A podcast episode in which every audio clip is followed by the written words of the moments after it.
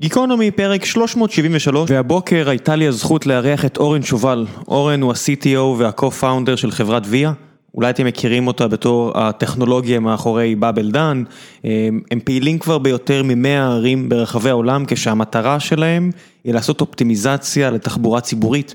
הייתה שיחה מאוד עמוקה שנעה מהחלקים הפילוסופיים של הסיפור הזה, לחלקים הכלכליים, לטכנולוגיים, לקשיים שהם עברו, לאתגרים, להזדמנויות. הייתה יופי של שיחה עם אחד המנהלים הטכנולוגיים הבכירים בארץ, באחת מהחברות המסקרנות בארץ. אין הרבה חברות ששוות כרגע יותר ממיליארד דולר בארץ.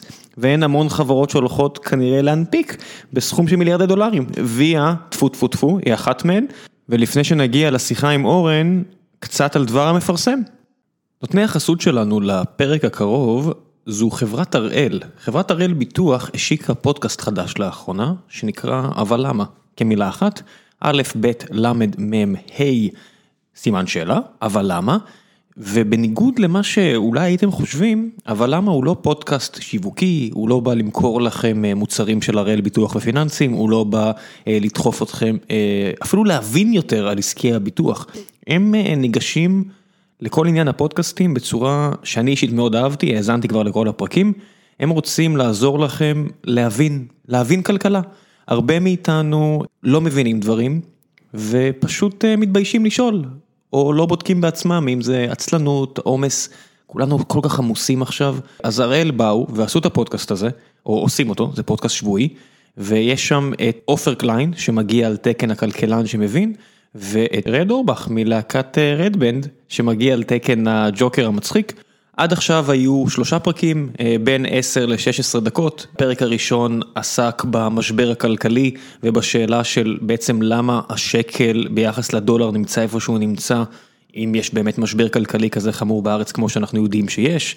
הפרק השני עסק ברילוקיישן אפשרי אבל בעצם השלכות של אותו משבר כלכלי שעסקו בו בפרק הראשון, ובפרק השלישי שיצא ממש לאחרונה הם אירחו את רמי לוי ודיברו על אינפלציה או דיפלציה ולמה בעצם יקר כל כך לחיות בישראל. בקיצור נושאים מאוד מעניינים שמוגשים בצורה מאוד כיפית, קלילה, קצרה, משהו שאפשר לשים באוטו, או סתם אם אתם אפילו יורדים לזרוק את הזבל, מטיילים עם הכלב, זה ממתק, זה 10 דקות, 16 דקות, 12 דקות אחד הפרקים, תענוג של דבר מבית הראל, הפודקאסט אבל למה, אני אשאיר לכם לינק, תנו לזה צ'אנס, ועכשיו נעבור לפרק עצמו, תהנו.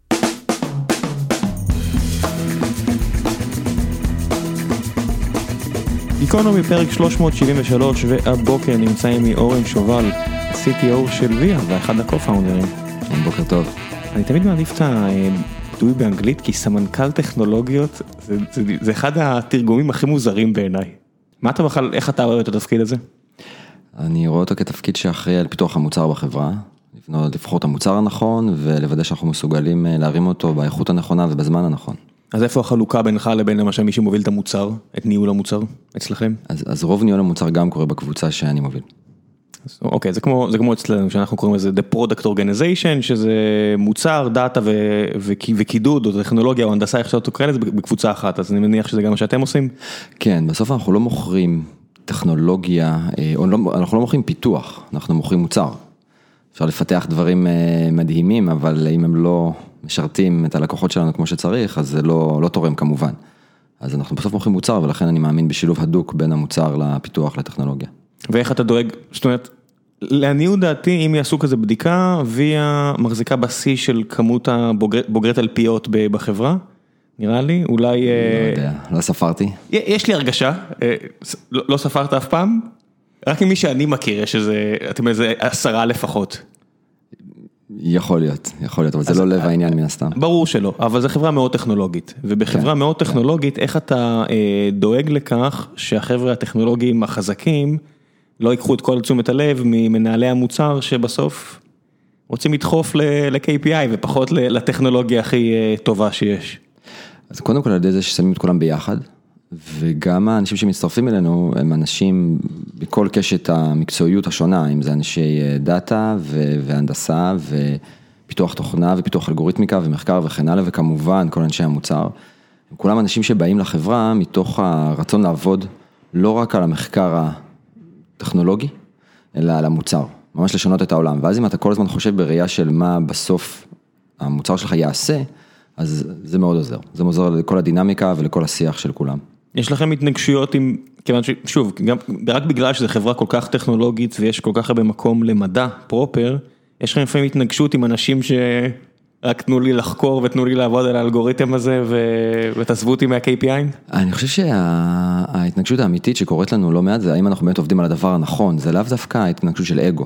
אני חושב שאנחנו מאוד מאוד מאוד מקפידים להביא את האנשים באמת שהם רואים את הצורך במה שהם עושים, ולא את הצורך של עצמם. האישי, או של, רואים שזה איפה שזה מתלכד בוא נאמר, אנשים שבאים במקומות שזה לא מתלכד אז כמובן זה אתגר, אבל אנחנו ממש מקפידים גם להסביר וגם למצוא את האנשים הנכונים שזה מתלכד, והרבה מהאנשים אצלנו בוחרים להיות, לבוא אלינו, למרות כל ההזדמנויות שיש שם בתעשיית ההייטק בארץ, בגלל המוצר שאנחנו בונים.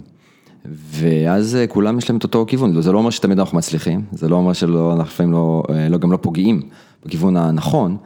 אבל השיח והחשיבה היא תמיד מוכוונת למה בסוף יעזור לאנשים, איך אנשים יוכלו להשתמש בזה יותר טוב, איך זה יותר יעיל עבור אה, גופים ציבוריים וכן הלאה. איך אתה, אם היית חייב לצמצם את המשימה שלכם למשפט אחד, אותה משימה שאתה בטח נותן בפיץ' לחבר'ה שאתה הכי רוצה להביא ומנסה ללכד את החבר'ה סביב המשימה, מה, מהי אותה שורה מנצחת? המשימה שלנו היא לייעל, לשפר את כל עולם התחבורה הציבורית בעזרת טכנולוגיה. על כל גווניה של התחבורה הציבורית ולאפשר לאנשים לזוז בעיר בצורה הרבה יותר נוחה ויעילה ממה שיש היום. זאת אומרת, אתם באמת מהחברות שמנסות לשפר את העולם, זאת אומרת, אני יכול להגיד עלינו, אנחנו עושים אינטרטיימנט, הרבה פעמים אני אומר, אנחנו עסק מגניב, אני רוצה שיהיה טוב לאנשים, ואנחנו נעשה חברה מעולה, אבל אנחנו לא מנסים לשנות את העולם לטובה. אה, אנחנו לא עושים לרע, אבל אנחנו, זה לא ה-core mission שלנו של לטייב את העולם, ואצלכם זה כן.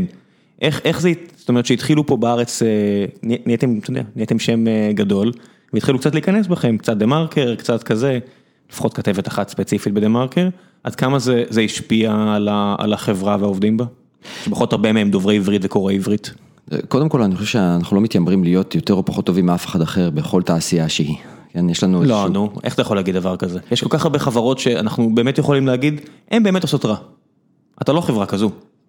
אנחנו, אנחנו, יש לנו, אנחנו מאמינים במוצר הזה, מאמינים כמה זה חשוב, אני לא, לא יודע להגיד יותר חשוב, פחות חשוב מדברים אחרים, אנחנו לא בתחרות בהיבט הזה. אנחנו כן מאמינים מאוד במה שאנחנו עושים, יש לו הרבה משמעות, רואים את ההוצאה של משפחה ממוצעת על עולם התחבורה, בין אם היא ציבורית, בין אם היא פרטית, בין הרכב הפרטי וחנייה ודלק וביטוח וכל זה, כמה אנחנו מוכנים להוציא כסף על היכולת שלנו להגיע מנקודה לנקודה. ואנחנו חושבים שכל העולם הזה, כל האקוסיסטם הזה, צריך, יכול לקבל דחיפה משמעותית על ידי טכנולוגיה.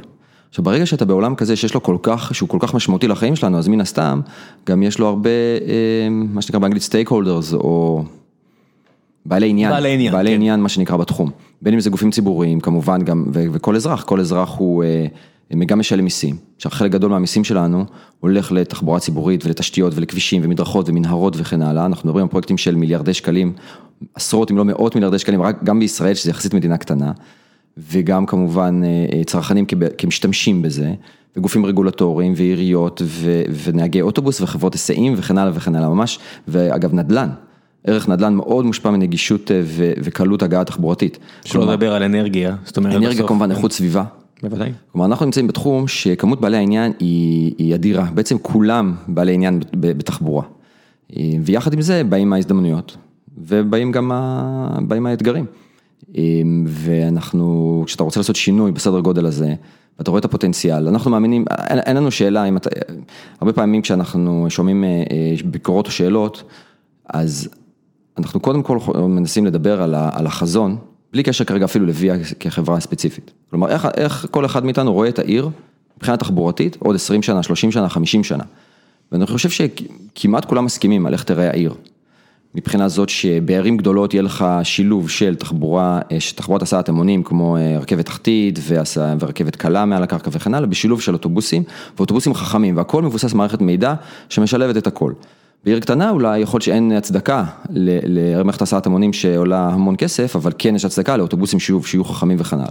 עכשיו יש שאלה איפה אנחנו נכנסים לתמונה הזאת ומה אנחנו רוצים לעשות בתמונה הזאת. עכשיו אני לא אומר שכל מה שעשינו מושלם וכן הלאה ויש הרבה דברים שאפשר לחשוב לשפר, אבל השאלה קודם כל היא האם אנחנו מסכימים ואנחנו רואים שככל שאנחנו מתקדמים בזמן, כשאנחנו התחלנו את החברה לדוגמה לפני אה, תשע שנים, כמעט עשר שנים, התחלנו עם הרעיון, ניגשנו לעיריות, ניגשנו למפעילי תחבורה, היו, הייתה המון סקפטיות לגבי היכולת בטכנולוגיה, להשפיע על העולם האמיתי, העולם הפיזי שלנו, פקקים, רכבים, נהגים, נוסעים שכן או לא מגיעים בזמן לתחנה וכן הלאה וכן הלאה.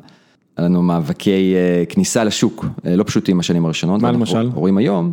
איפה, איפה, איפה בכלל התחלתם? בניו יורק, לא? לדוגמה, שאתה מגיע לעירייה ואתה מדבר איתה על הפתרון שלך ואתה אומר ככה האוטובוסים יעבדו וזה יהיה הרבה יותר יעיל עבורכם וכן הלאה וכן הלאה, ומה התשובה שאנחנו מקבלים היא כן, אוקיי, אתם עוד אחד מתוך עשרה סטארט-אפים שהיו אצלי היום שאומרים שיש להם פתרון לבעיית הפקקים, ותודה רבה ניפגש בהזדמנות. זה היה ב-2012, 2013. כשאובר זה כבר משהו שעובד. והתחילו כבר טכנולוגיות, בוא נאמר בעולמות האלה, אבל עדיין לא היו, ב... אנשים לא ראו את הפוטנציאל. אתה מדבר היום עם, עם גופים כאלה, אז עם גופים ציבוריים ועיריות ומפעילי תחבורה, אז הם כולם מתחילים להבין ש, שזה הכיוון הנכון, וזה הולך לשם דרך אחת או אחרת, והם חייבים לבחון את זה, חייבים להתנסות עם זה, וגם יש הרבה כבר ערים שמשתמשות בזה, ומקבלים פידבק מאוד חיובי, ואז כבר יש לך איפה לבדוק, זה לא משהו שהוא ראשוני, אתה, אף אחד לא רוצה להיות הראשון מן הסתם. כן, אתם גם פותרים, אתם גם לא יוצרים בעיה, כמו הגיג איקונומי האחרת, ותכף נדבר גם על זה, שבדיוק עוד ארבעה ימים בקליפורניה יחליטו, נכון. רבע מיליארד דולר, החברות השקיעו לכאן ולשם, בדיוק על ההחלטה הזו, זאת אומרת רק בפרופוגנדה ונרטיבים, אצלכם זה לא, זה לא הסיפור, אתם לא מוכרים את החלום שכל אחד יכול להיות נהג מיניבוס או אוטובוס, אלא ייעול המערכים של המיניבוס והאוטובוס.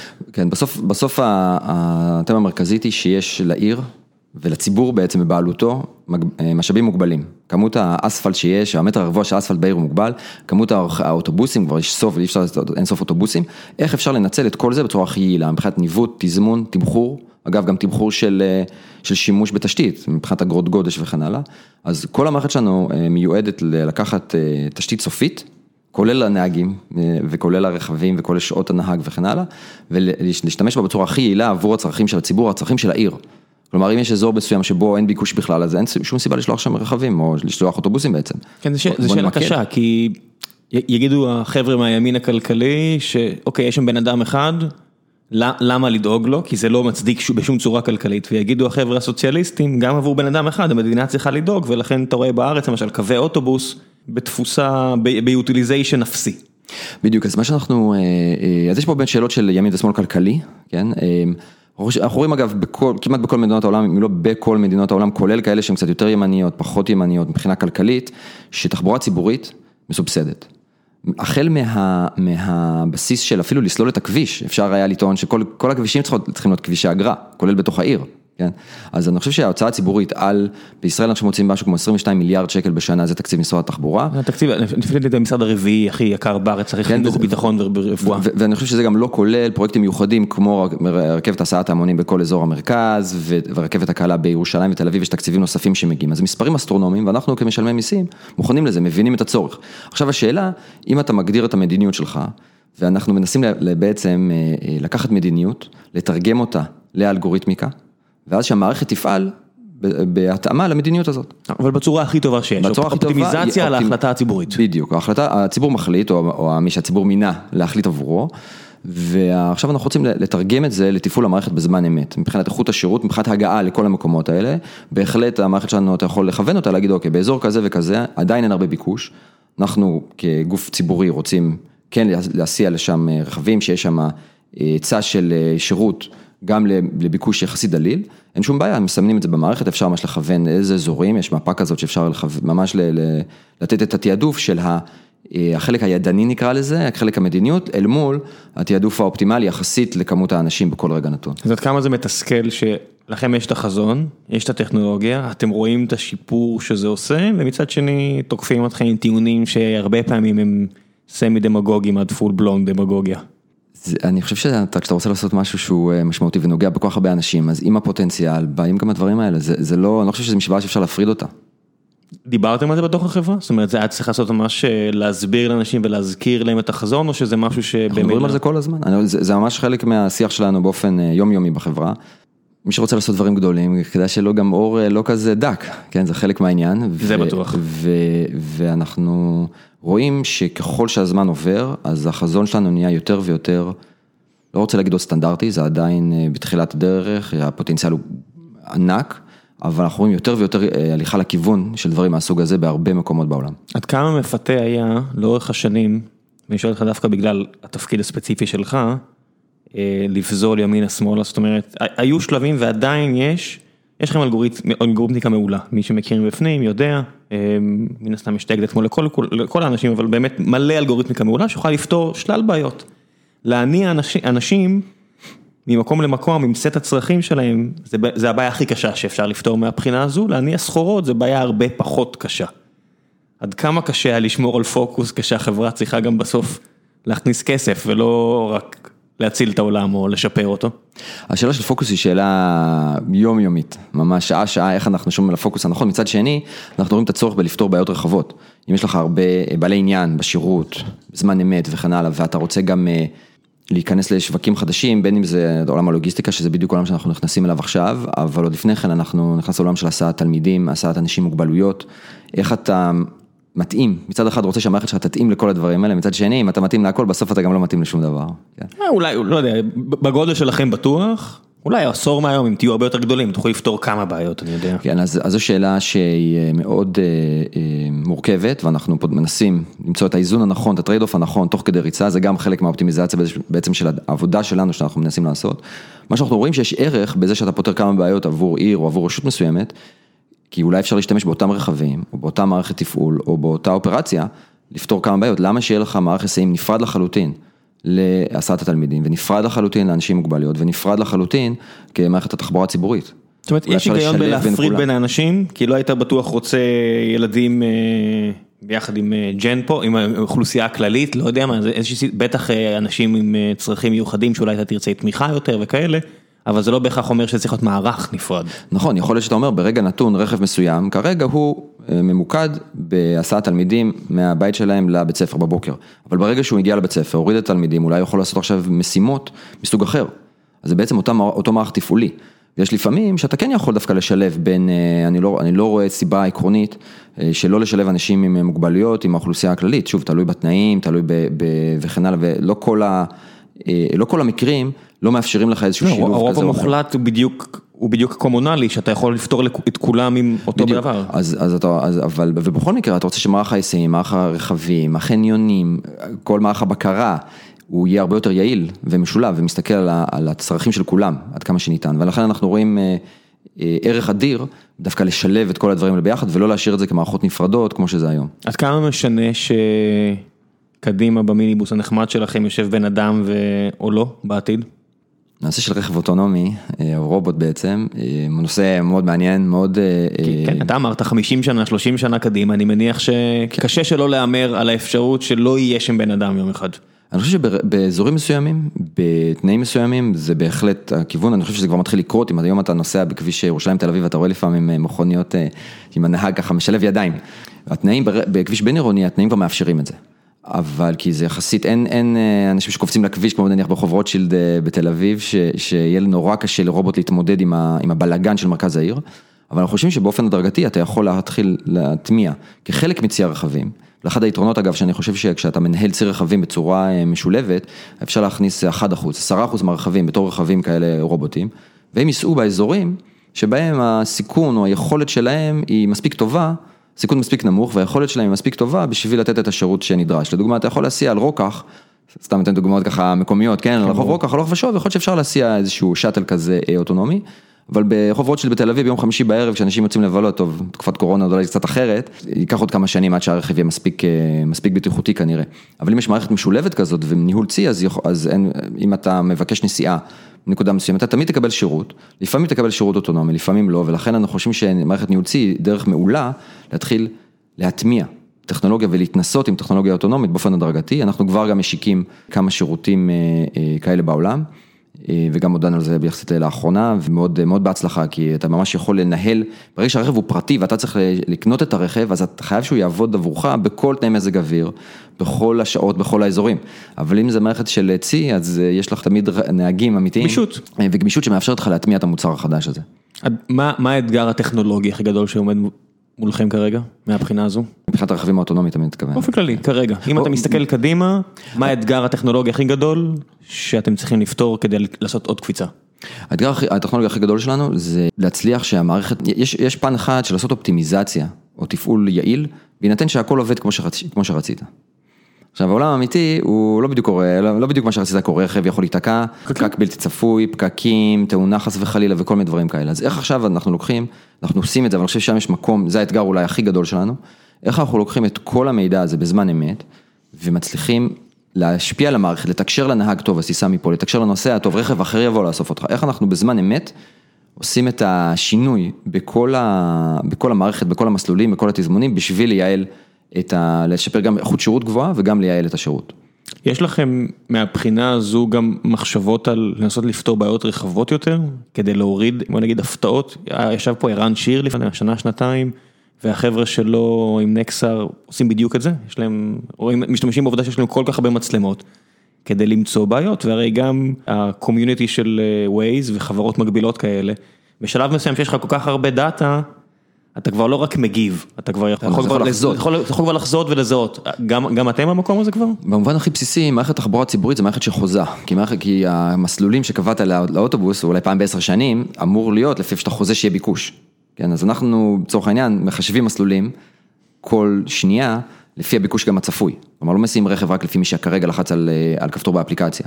אז זה החיזוי קודם כל של הביקושים. עכשיו אתה רוצה גם לחזות, לחזות את האתגרים בעיר, אם זה מצב הפקקים, או כל דבר שקורה, לדעת, אם, אם משהו קורה שלא ידעת, לנסות להגיב אליו כמה שיותר מהר, ואם יש מקום שלפעמים קורים דברים באיזושהי תדירות מסוימת, אז גם אולי עדיף להימנע ממנו. כן? ויש כל מיני מקורות מידע. שאנחנו מנסים לחבר ביניהם, לעשות היתוך מידע בין אוסף מקורות מידע בשביל גם להגיב בזמן אמת כמה שיותר מהר. אחד האתגרים בתחום הזה אגב, שחלק מה... אנחנו, אנחנו בעצם מנסים לעזור לגופים ציבוריים, בעצם למשלמי המיסים בסך הכל. אחד האתגרים שחלק גדול מהמאגרי מידע האלה הם מאגרי מידע שהם לא פתוחים לציבור. אנחנו מנסים להגיע לכמה שיותר מאגרי מידע כאלה שכן יהיו... מה למשל? של לעומת חברות שהמידע הוא פשוט מידע פרטי של לא, החברה. לא, על, על איזה API אנחנו מדברים שהם סגורים, על איזה מאגרי מידע אנחנו מדברים ש...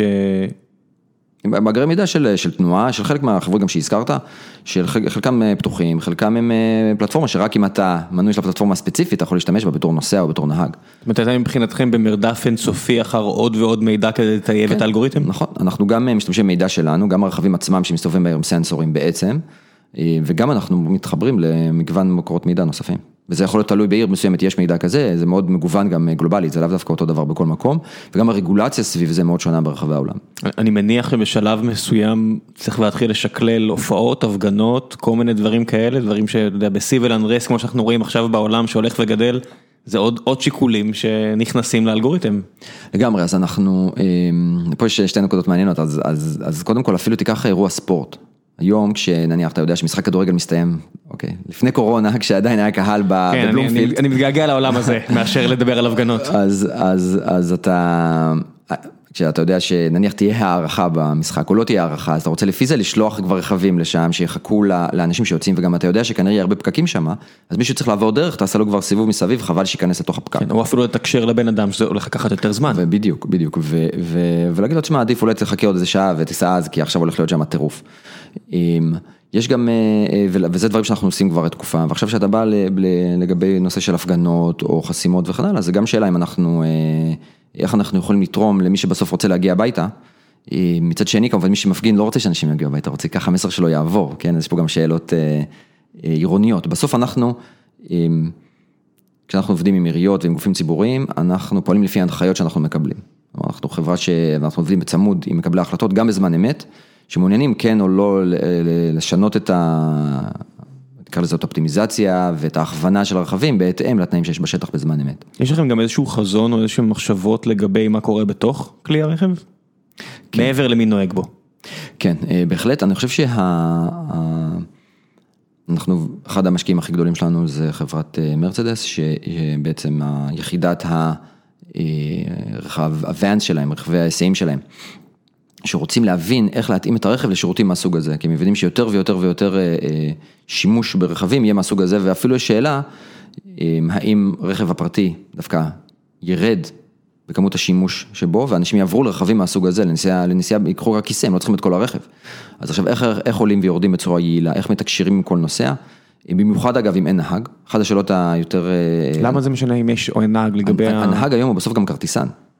בעצם, הוא גם בודק מי עולה, מי יורד, האם הוא כן היה לו, הוא כן מאושר, הוא כן ברשימה של האנשים שכרגע אה, ביקשו נסיעה או לא.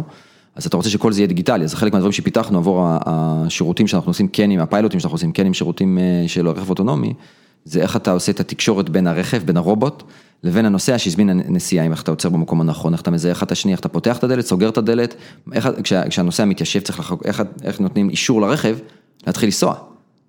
לדוגמה, היום הנהג מסתכל, רואה שכולם ישבו, חגרו, חגרו או לא חגורת בטיחות ונוסע, יש לו אחריות. עכשיו אם זה הרובוט, הוא לא יכול פשוט אה, לסגור את הדלת ולהתחיל לנסוע, אם הנוסע עדיין עומד, מתיישב, הוא יכול להיות נוסעים גם עם תנאים פיזיים, עם אתגרים פיזיים כאלה ואחרים, צריך אה, להמתין ולוודא. זה הבעיה שגם הנוסעים הם לא רובוטים ולא, אלה אם הנוסעים היו גם רובוטים, אז היה הרבה יותר קל. אז אה, כן, אבל זה היה פחות מעניין, פחות מאתגר, אני לא בטוח שהיינו עושים את כל מה שאנחנו עושים רק בשביל רובוטים. כדי להסיע רובוטים. אבל זה, האתגר בהסעה של, בהסעה ממוכנת לחלוטין, הוא אתגר שכולל הרבה מרכיבים נוספים. יש גם, יש גם איזה שהם מחשבות על חלוקה לטירים? זאת אומרת, אחד הגילויים של למשל ענף התעופה, זה שאם אתה נותן לאנשים יותר אה, לוקסוס, הם יכולים לסבסד למשל נסיעות לחבר'ה שרוצים לנסוע בטיר נמוך יותר. כלכלה, יש, יש איזה ערך, לא כולם אוהבים את זה, אבל יש איזה הרבה ערך, בטח לחברות התעופה. אה, אתם בוויה גם חושבים על זה? אז זה בהחלט שאלה, שוב, אנחנו חוזרים לשאלות הציבוריות. דוגמה, לא, דוגמה רגע, בישראל. טירים בוויה, זה החלטה שלכם, לא? אם אתה רוצה לתת מיניבוס יותר מפנק אה, בתשלום כפול, אני לא יודע מה. אז, אז, אז שוב, זה מאוד תלוי לוקאלית. כלומר, אם אנחנו מסתכלים על השירות שלנו, ב, על השירות של חברת דן בתל אביב, שאנחנו ספקי התוכנה לחברת דן, דן יש לה אה, הסכם עם משרד התחבורה ומשרד האוצר, והם אה, מחליטים בדיוק איזה רכבים יהיו, איזה, מה, מה יהיה התמחור, התמחור של באבל בתל אביב, או עכשיו טיק טק בירושלים של חברת אגד, שאנחנו גם מספקים שם את התוכנה, התמחור נקבע על ידי משרד התחבחורה. לא על ידי יביע ולא על ידי אגד. זה מודל שנוח לכם, אתם אוהבים אותו, או שזה רק אה, אילוץ שאין מה לעשות, זה מה יש? אני חושב שאתה יודע, השאלה היא בסוף מה זה תחבורה ציבורית. לא, שאלתי על ויה, לוויה כן, כן. זה עדיף? לוויה, אם אנחנו רוצים להשפיע על תחבורה ציבורית, זה המודל, כי תחבורה ציבורית ככה מנוהלת. אז אני לא חושב שיש לנו אה, בערים כאלה, במדינות כאלה, אני לא חושב שיש מודל אחר. כן, במקומות שהתחבורה הציבורית היא מופרטת לחלוטין, שאין כמעט כאלה בעולם, כמעט בכל מקום התחבורה הציבורית היא מנוהלת ומופעלת עם רגולציה כבדה על ידי המדינה, על ידי העירייה. יש אנשים שיגידו שלא יודע מה, בטוקיו הרכבת התחתית הופרטה ויש שם כמה חברות פרטיות, אבל זה כל כך קשקוש, כן, כי בסוף... היא הופרטה כן. גם בארץ הופרטה, זה חברה, זה כן. נהגי אגד, נהגי אגד הם לא עובדי מדינה. כן, זה כן מופרץ, וגם בשנים האחרונות כל האשכולות וכן הלאה, כל ההפרטה של תחבורה ציבורית ומגוון חברות פרטיות שקמו, אבל הם פועלים תחת תנאי מכרזים ותנאי רגולציה מאוד כבדים. כן. כולל התמחור, כולל תמחור נסיעה, רב-קו, שאפשר לנסוע עם רב-קו בארץ, אתה יכול לנסוע איתו בכל חברות האוטובוסים, בכל נסיעה בישראל. אז, אז זה משהו שהוא מנוהל ומתומחר על ידי המדינה. היית רוצה לראות פחות רגולציה אישית? זאת אומרת, לא... ברמה האישית אני, אני מאמין בתחבורה ציבורית. כן, אגב, ציבורית במובן של יותר רגולציה. ויותר של, אה, של, אה, סובסידיה וכאלה. כמשלם מיסים, אני, אני מאמין בסובסידיה של תחבורה ציבורית, אני חושב שזה עוזר לשוויוניות אה, במשק. אגב, לדוגמה, דיברת מקודם על שירותים שהם שירותים יותר יקרים בשביל לסבסד שירותים אחרים, אז לדוגמה, יש את הנתיב המהיר בכניסה לתל אביב, שאתה בא מכביש אחד, שהוא נועד לאוטובוסים, אבל גם רכבים פרטיים יכולים לנסוע, זה תשתית לאומית, זה כביש ששייך למדינה. ומי שרוצה לנסוע באופן פרטי משלם הרבה, וזה בסוף מסבסד את הכבישים, מסבסד את התחבורה הציבורית, מסבסד את השאטלים שיש בחניון, אה, ליד שדה התעופה פחות או יותר, בשביל שמגיעים לכל מיני מקומות אה, בתל אביב. אז זה מודלים שבסוף הם, אה, זה החלטות ציבוריות, מה נכון, מה לא נכון. אני אישית כן מאמין בזה שתחבורה ונגישות תחבורתית היא קריטית. אחד, אחד הדברים שאנחנו רואים, אני חושב בשירות של באבל בתל אביב, שמעל 80% מהנסיעות, אין להם תחליף באוטובוס. בהיבט שאם היית רוצה לקחת אוטובוס, היית צריך להחליף רכב, להחליף אה, אוטובוס ולהחליף קו, או אה, ללכת אה, מעל קילומטר לתחנה. לתחנה במוצא, או תחנה ביעד, לרדת איפה אתה יורד ולהגיע למשרד נניח, ואז בעצם זה גורם לאנשים, מי שיש לו רכב, ייסע ברכב הפרטי, מי שאין לו, אז עכשיו צריך לנסוע שעתיים למשרד, במקום זה שייסע ברכב באבל, שזה בעצם אוטובוס, כן, אגב מבחינתנו, אנחנו חושבים שתחבורה ציבורית, כל האוטובוסים צריכים להיות כאלה חכמים במידה כזאת או אחרת. אני מניח שיש איזשהו גודל שזה נשבר, נכון? הרי אה, רכב פרטי לא, לא, לא הגיוני להפעיל את האלגוריתמיקה שלכם, כי יש overkill וכאלה, אבל בסדר, זה, זה משהו, זה בעיה אחרת לגמרי. החל מגודל מסוים, אוטובוס מספיק גדול, זה גם נוצרות בעיות של אופטימיזציה. אתם בסוויט ספוט? אתם, המספר המושבים אצלכם זה האידיאלי כרגע? עבור לא. עבור השירות? כן, ברכב, אני חושב שבגמישות כזאת, אז רכב של בין 8 ל-10 מושבים זה הרכב הרכב האידיאלי. אנחנו לא מאמינים שכל התחבורה הציבורית צריכה ללכת על רכבים כאלה, כמובן, כמו שאתה אומר, צריכה להיות מערכת משולבת. בעיר, בעיר אה, צפופה כמו תל אביב, אגב, שזה לא כמו ניו יורק, כן, אבל עדיין עיר די צפופה, היא לא צופה כמו ניו יורק, אבל אין לנו רכבת תחתית כמו ניו יורק. אז אתה חייב גם מערכת רכבת תחתית, אתה חייב מערכת הסעת המונים, משולבת באוטובוסים, משולבת במיניבוסים, משולבת בהכל, אנחנו לא מאמינים שזאת, שיש איזה ציר אחד שהוא מספיק.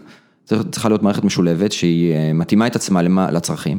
עכשיו סאבווי, או רכבת תחתית מתאימה את עצמה פעם ב-50 שנה, לא יודע, או יותר בקצבים, אגב זה לא רק בישראל, הקצבים של הדברים האלה לוקחים המון זמן, עשרות שנים בכל מקום בעולם. ולעניות דעתי הם בכולם מסובסדים והם לא רווחיים בשום מקום, אם אני לא טועה, זה הכל... בממוצע עולמי שכל התשתית היא מסובסדת ב-100%, התשתית משולמת על ידי כספי מיסים ב-100% ממנה, שזה מיליארדים, זו הוצאה אדירה, וההוצאות השוטפות בערך, זה כל אחד יש לו את המחקר שלו, אבל בין 70 ל-50 אחוז מסובסד, כלומר כשאתה משלם ברב-קו שלך, שוב ברב-קו המקומי בכל מקום בעולם, זה בדרך כלל בין 30 ל-50 אחוז מעלות הנסיעה. ואני מניח שכאן כבר עולות... מעלות בפועל, למי שמספק את הנסיעה. זהו, כאן כבר מגיעים כל המחשבות שהן נטועות יותר מדי עמוק בסוציאליזם הישן של למה שבן אדם בעפולה יסבסד שירות מגניב כמו ויה למישהו בגוש דן. וכל מיני מחשבות כאלה, שזה טענות שעם כמה שהן מרגיזות אותי, יש, יש להם איזשהו ערך. אני פשוט חושב שיש תשובות גם ברורות, אבל אני אשמח לשמוע את דעתך על זה. כן, אנחנו, שוב, בתור אזרח משלם מיסים, השאלה של מה... ואתה ירושלמי, כן, אתה לא תושב גוש דן. מה כספי המיסים שלי, מה עושים איתם ומה מסבסדים איתם, בכל אחד מענפי החיים שלנו, נקרא לזה ככה, זה שאלות מעולות. לא שאני מנסה להתחמק מהשאלה, כן, ספציפית לשאלה של תחבורה ציבורית, אתה יודע, זו שאלה שראוי לשאול אותה. אני חושב שאם מסתכלים על כל ענפי התחבורה הציבורית, בהחלט יש הרבה יותר השקעה ציבורית, השקעה בתחבורה ציבורית ובתשתיות בסוף, במרכז, במרכז הארץ. האם זה הגיוני, לא הגיוני? יש הרבה יותר אנשים אבל שעוברים במרכז הארץ בסוף. אז אתה יודע, אז זו שאלה של מדיניות ציבורית, ואפשר לטעון שאתה כן או לא מסכים איתה. אתה יודע, יש מקומות שאומרים, יש אנשים שהם בימין כלכלי הרבה יותר קיצוני, שאומרים, לא, אני, שכל מקום יהיה את ה... אני, אני לא רוצה לשלם מיסים בכלל. אני אשלם את העלות של מה שאני רוצה להשתמש בו, עבור השימוש בו. כן. זו שאלה, זה כיוון אחר, שאני, שוב, אני, אני, אני נמצא במקום אחר מבחינת הספקטרום, ויש אנשים שבהחלט טוענים ככה. ואפשר גם לשקול למדיניות כזאת. איפה, איפה השירות של ויה הכי יעיל? זאת אומרת, אנחנו מסתכלים, אתם עובדים בכבר כמה וכמה שווקים, וכל שוק יש לו מדיניות רגולטורית אחרת, אז אתם בעצם מעין מטוש די מגניב כדי לבדוק איפה, איפה זה עובד טוב, איפה אתם מרגישים הכי בנוח?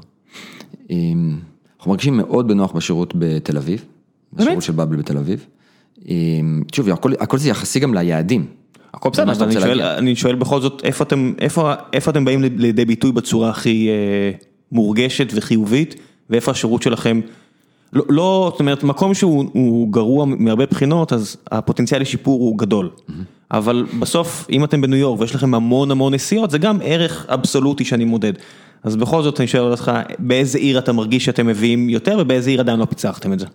אז אני, אז אחת הערים שאנחנו תמיד נותנים כדוגמה, זה אחת הערים הראשונות שבהם השקנו, הושק שירות, מי שמתבסס על הטכנולוגיה שלנו, זה עיר בטקסס שנקראת ארלינגטון, תמיד אנחנו חוזרים עליה כי אחת הראשונות, והיא כל שנה מוכפלת וצומחת, אז, אז זה נוח להגיד את זה, כי יש לנו הרבה, הרבה שאנחנו צומחים מהר, אז הרבה מה, מהערים שאנחנו פועלים בהם הם חדשות יחסית, חצי שנה, שנה. זה שנה כבר שלישי, נכנסים לשנה כמעט הרביעית תכף. ושם להסיע הייתה הצבעה של התושבים נגד הקמה של מערכת היסעים כבדה, של של רכבת קלה וכן הלאה.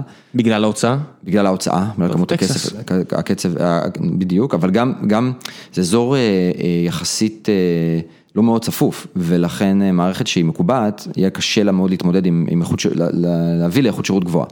ואז אתה שם, ממש כל, הם הם החליטו כן, הצביעו ממש בעד כן לעשות מערכת תחבורה ציבורית מבוססת מידע, ויעילה ושמשתנה בזמן אמת, ואנחנו זכינו במכרז שמה, וכל שנה זה צומח. איך זה היה? סליחה? אני פותח סוגריים, איך זה היה? זאת אומרת, אתם לפני ארבע שנים אתם חברה בת ארבע, שזה אומר מאוד צעיר לסטארט-אפ, אני מניח שאין לכם עדיין מערך לובי מפואר, ואין לכם עדיין boots on the ground בכל עיר, זה אומר שאתה בעצמך טס לטקסס ומנסה לשכנע אנשים, או מה? אז יש לנו צוות, ודניאל השותף שלי שהוא מנכ"ל החברה שנמצא בניו יורק, חלק מהמקים גם בא ונפגש, וחלק מהערים הם יותר רוצות, אם אתה מסתכל ארבע שנים אחורה, רוצות לעשות יותר ניסויים, רוצים לבחון דברים חדשים, נשמע מאוד הגיוני, כלומר התזה שאנחנו מציגים, להרבה אנשים נשמעת מאוד הגיונית, יש הבדל בין משהו שנשמע הגיוני לבין משהו שעובד בפועל, כן, אז אומרים אוקיי בוא נתחיל, נעשה פיילוט. מה שאני שמח לדווח, כן, שהפיילוט הזה מאוד הצליח וצומח ומכפיל את עצמו כל שנה. כשאתה אומר מכפיל את עצמו זה כמות הנסיעות? כמות הנסיעות, כמות הרכבים ובכלל יש לנו לא מעט ערים שבהם אתה ממש רואה שכמות הנוסעים בתחבורה ציבורית אה, הכפילה את עצמה שילשה את עצמה, כמות הזמן ההמתנה לתחבורה ציבורית ירד משמעותית, אה, והכל תלוי ביעדים, וזו עיר שבה זה בעצם מערך התחבורה הציבורית כמעט היחיד. עכשיו יש ערים כמו נניח תל אביב, שזה מערך משולב, יש לך את, את האוטובוסים הרגילים, יש לך גם רכבת, ואולי עוד מעט בקרוב, בתקווה רכבת קלה ורכבת תחתית באזור. במאה הזו בטוח. ושם אני, אתה מסתכל על אזורי ביקוש, והנסיעות לאזורי ביקוש, אתה ממש רואה שהרכבים מתמלאים כל הזמן. ואתה מקבל רכב שנוסע נניח מאזור צפון תל אביב לאזור אה, השלום או אזור יגאל אלון וכן הלאה, שכל פעם שהוא אה, נוסע הוא מתמלא בעשרה אנשים. זה האידיאל שלכם? תפוסה מלאה? אתה אף פעם לא תגיע לתפוסה מלאה לכל הכיוונים כל הזמן, כי הרכב עכשיו צריך לנסוע לכיוון ההפוך. נגד כיוון התנועה, נגד כיוון הביקוש, אז הוא לא יהיה שם אולי איזה נושא אחד או שתיים, כן? אבל בגדול אתה רוצה כמה שיותר לנצל את הכיסאות, ניצול את הכיסאות, זה אחד המדדים הכי חשובים כמובן. כשאתם באים למשל לעיר כמו ארלינגטון טקסס, וזה גדל משנה לשנה, אז כשאתם באים ומציגים להם דוח, אני מניח שאיזשהו דוח כזה כל רבעון או כל שנה העירייה רוצה. הם רואים את זה בזמן אמת, הם, הם, הם, הם רואים את זה כל יום. מגניב. אין, אין, אין פה... אז יש איזשהו דשבורד, והם יכולים להציץ עליו, ומה המדדים שהכי אה, גורמים לכם לגאווה בעיר? מה בולט קדימה, באמת הכמות נוסעים, קודם כל זה כמות הנסיעות, כמות הנסיעות, אז ממש להביא אנשים יותר לתחבורה ציבורית במקום הרכב הפרטי. הסבסוד הולך ויורד מבחינת האזרחים, ככל שזה טוב יותר? כן, ואז יש לך שאלה באמת, אז קודם כל אתה רוצה להביא יותר נוסעים, ככל שיש יותר נוסעים, אז הסיכוי גם שיש יותר נוסעים שהולכים פחות או יותר לאותם כיוונים עולה, הסטטיסטיקה משתפרת, ואז הרבה יותר קל לחבר אותם. למה? רגע תסביר למי שזה לא, שמגיע מחוץ, למה אם כמות הנוסעים עולה, כי אתה אומר... אם ניקח נניח את... כי ככה גריד, רוב האנשים מתקבצים בהאבים נורא מסוימים? בסוף אנשים גרים באותם אזורים ועובדים באותם אזורים, פחות או יותר. כן. אמ, זה לא 100% מדויק, כלומר אם זה 100% מדויק ו-100% אה, אה, אה, משהו שאפשר לחזות אותו, אוקיי, אז אתה פשוט יכול לעשות קווים קבועים, כן. נכון? ואנחנו רואים, אם אתה מסתכל על... וזה משתנה אבל בין ימים, זה משתנה בין תנאי מזג אוויר שונים, ולכן מערכת שהיא דינמית יכולה מאוד לעזור, אנחנו לא חושבים, רכב של 50 מושבים יהיה קשה לעשות אותו נורא, אה, למלא אותו כל הזמן, רכב של 8 עד 10 מושבים פתאום יש לך הרבה יותר יכולת למלא אותו, והסיכוי, ככל שיש יותר נוסעים, הסיכוי שיהיו כמה פחות או יותר באותו זמן, באותו אזור, או לא, לאורך אותו קו, יכול להיות שהוא יוצא ממקום אחר, אבל הוא לאורך אותו מסלול גיאומטרי. בערך, הוא, כי הוא, זה, זה פוליגון מאוד... אה, אולי יהיה נקודה, אולי יהיה כזה כזה גרף שמש, אולי יהיה נקודה, לא יודע, כמו שרונה פה, שיש פה המון משרדים שכולם מגיעים לכאן, אבל הסורס יכול להתפזר בצורה לא אחידה. נכון, ויש לך גם המון גמישות, אבל כי אתה לא חייב, נניח אתה רוצה לנסוע מנקודה לנקודה בעיר, אתה לא, אין לך דרך אחת לנסוע.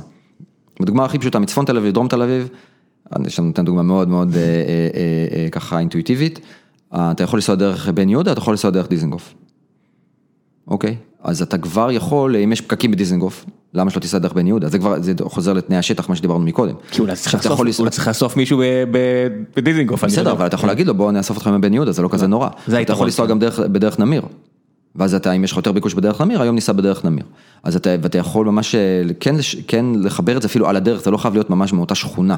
כלומר, במקרה של נסיעות ארוכות מפרוור, אה, אה, מראשון לציון נניח לתל אביב, אז אתה רוצה לעשות איזשהו סיבוב כמו ההיסעים, כמו, כמו מערכות ההיסעים נניח שיש היום לגופים גדולים כמו התעשייה האווירית.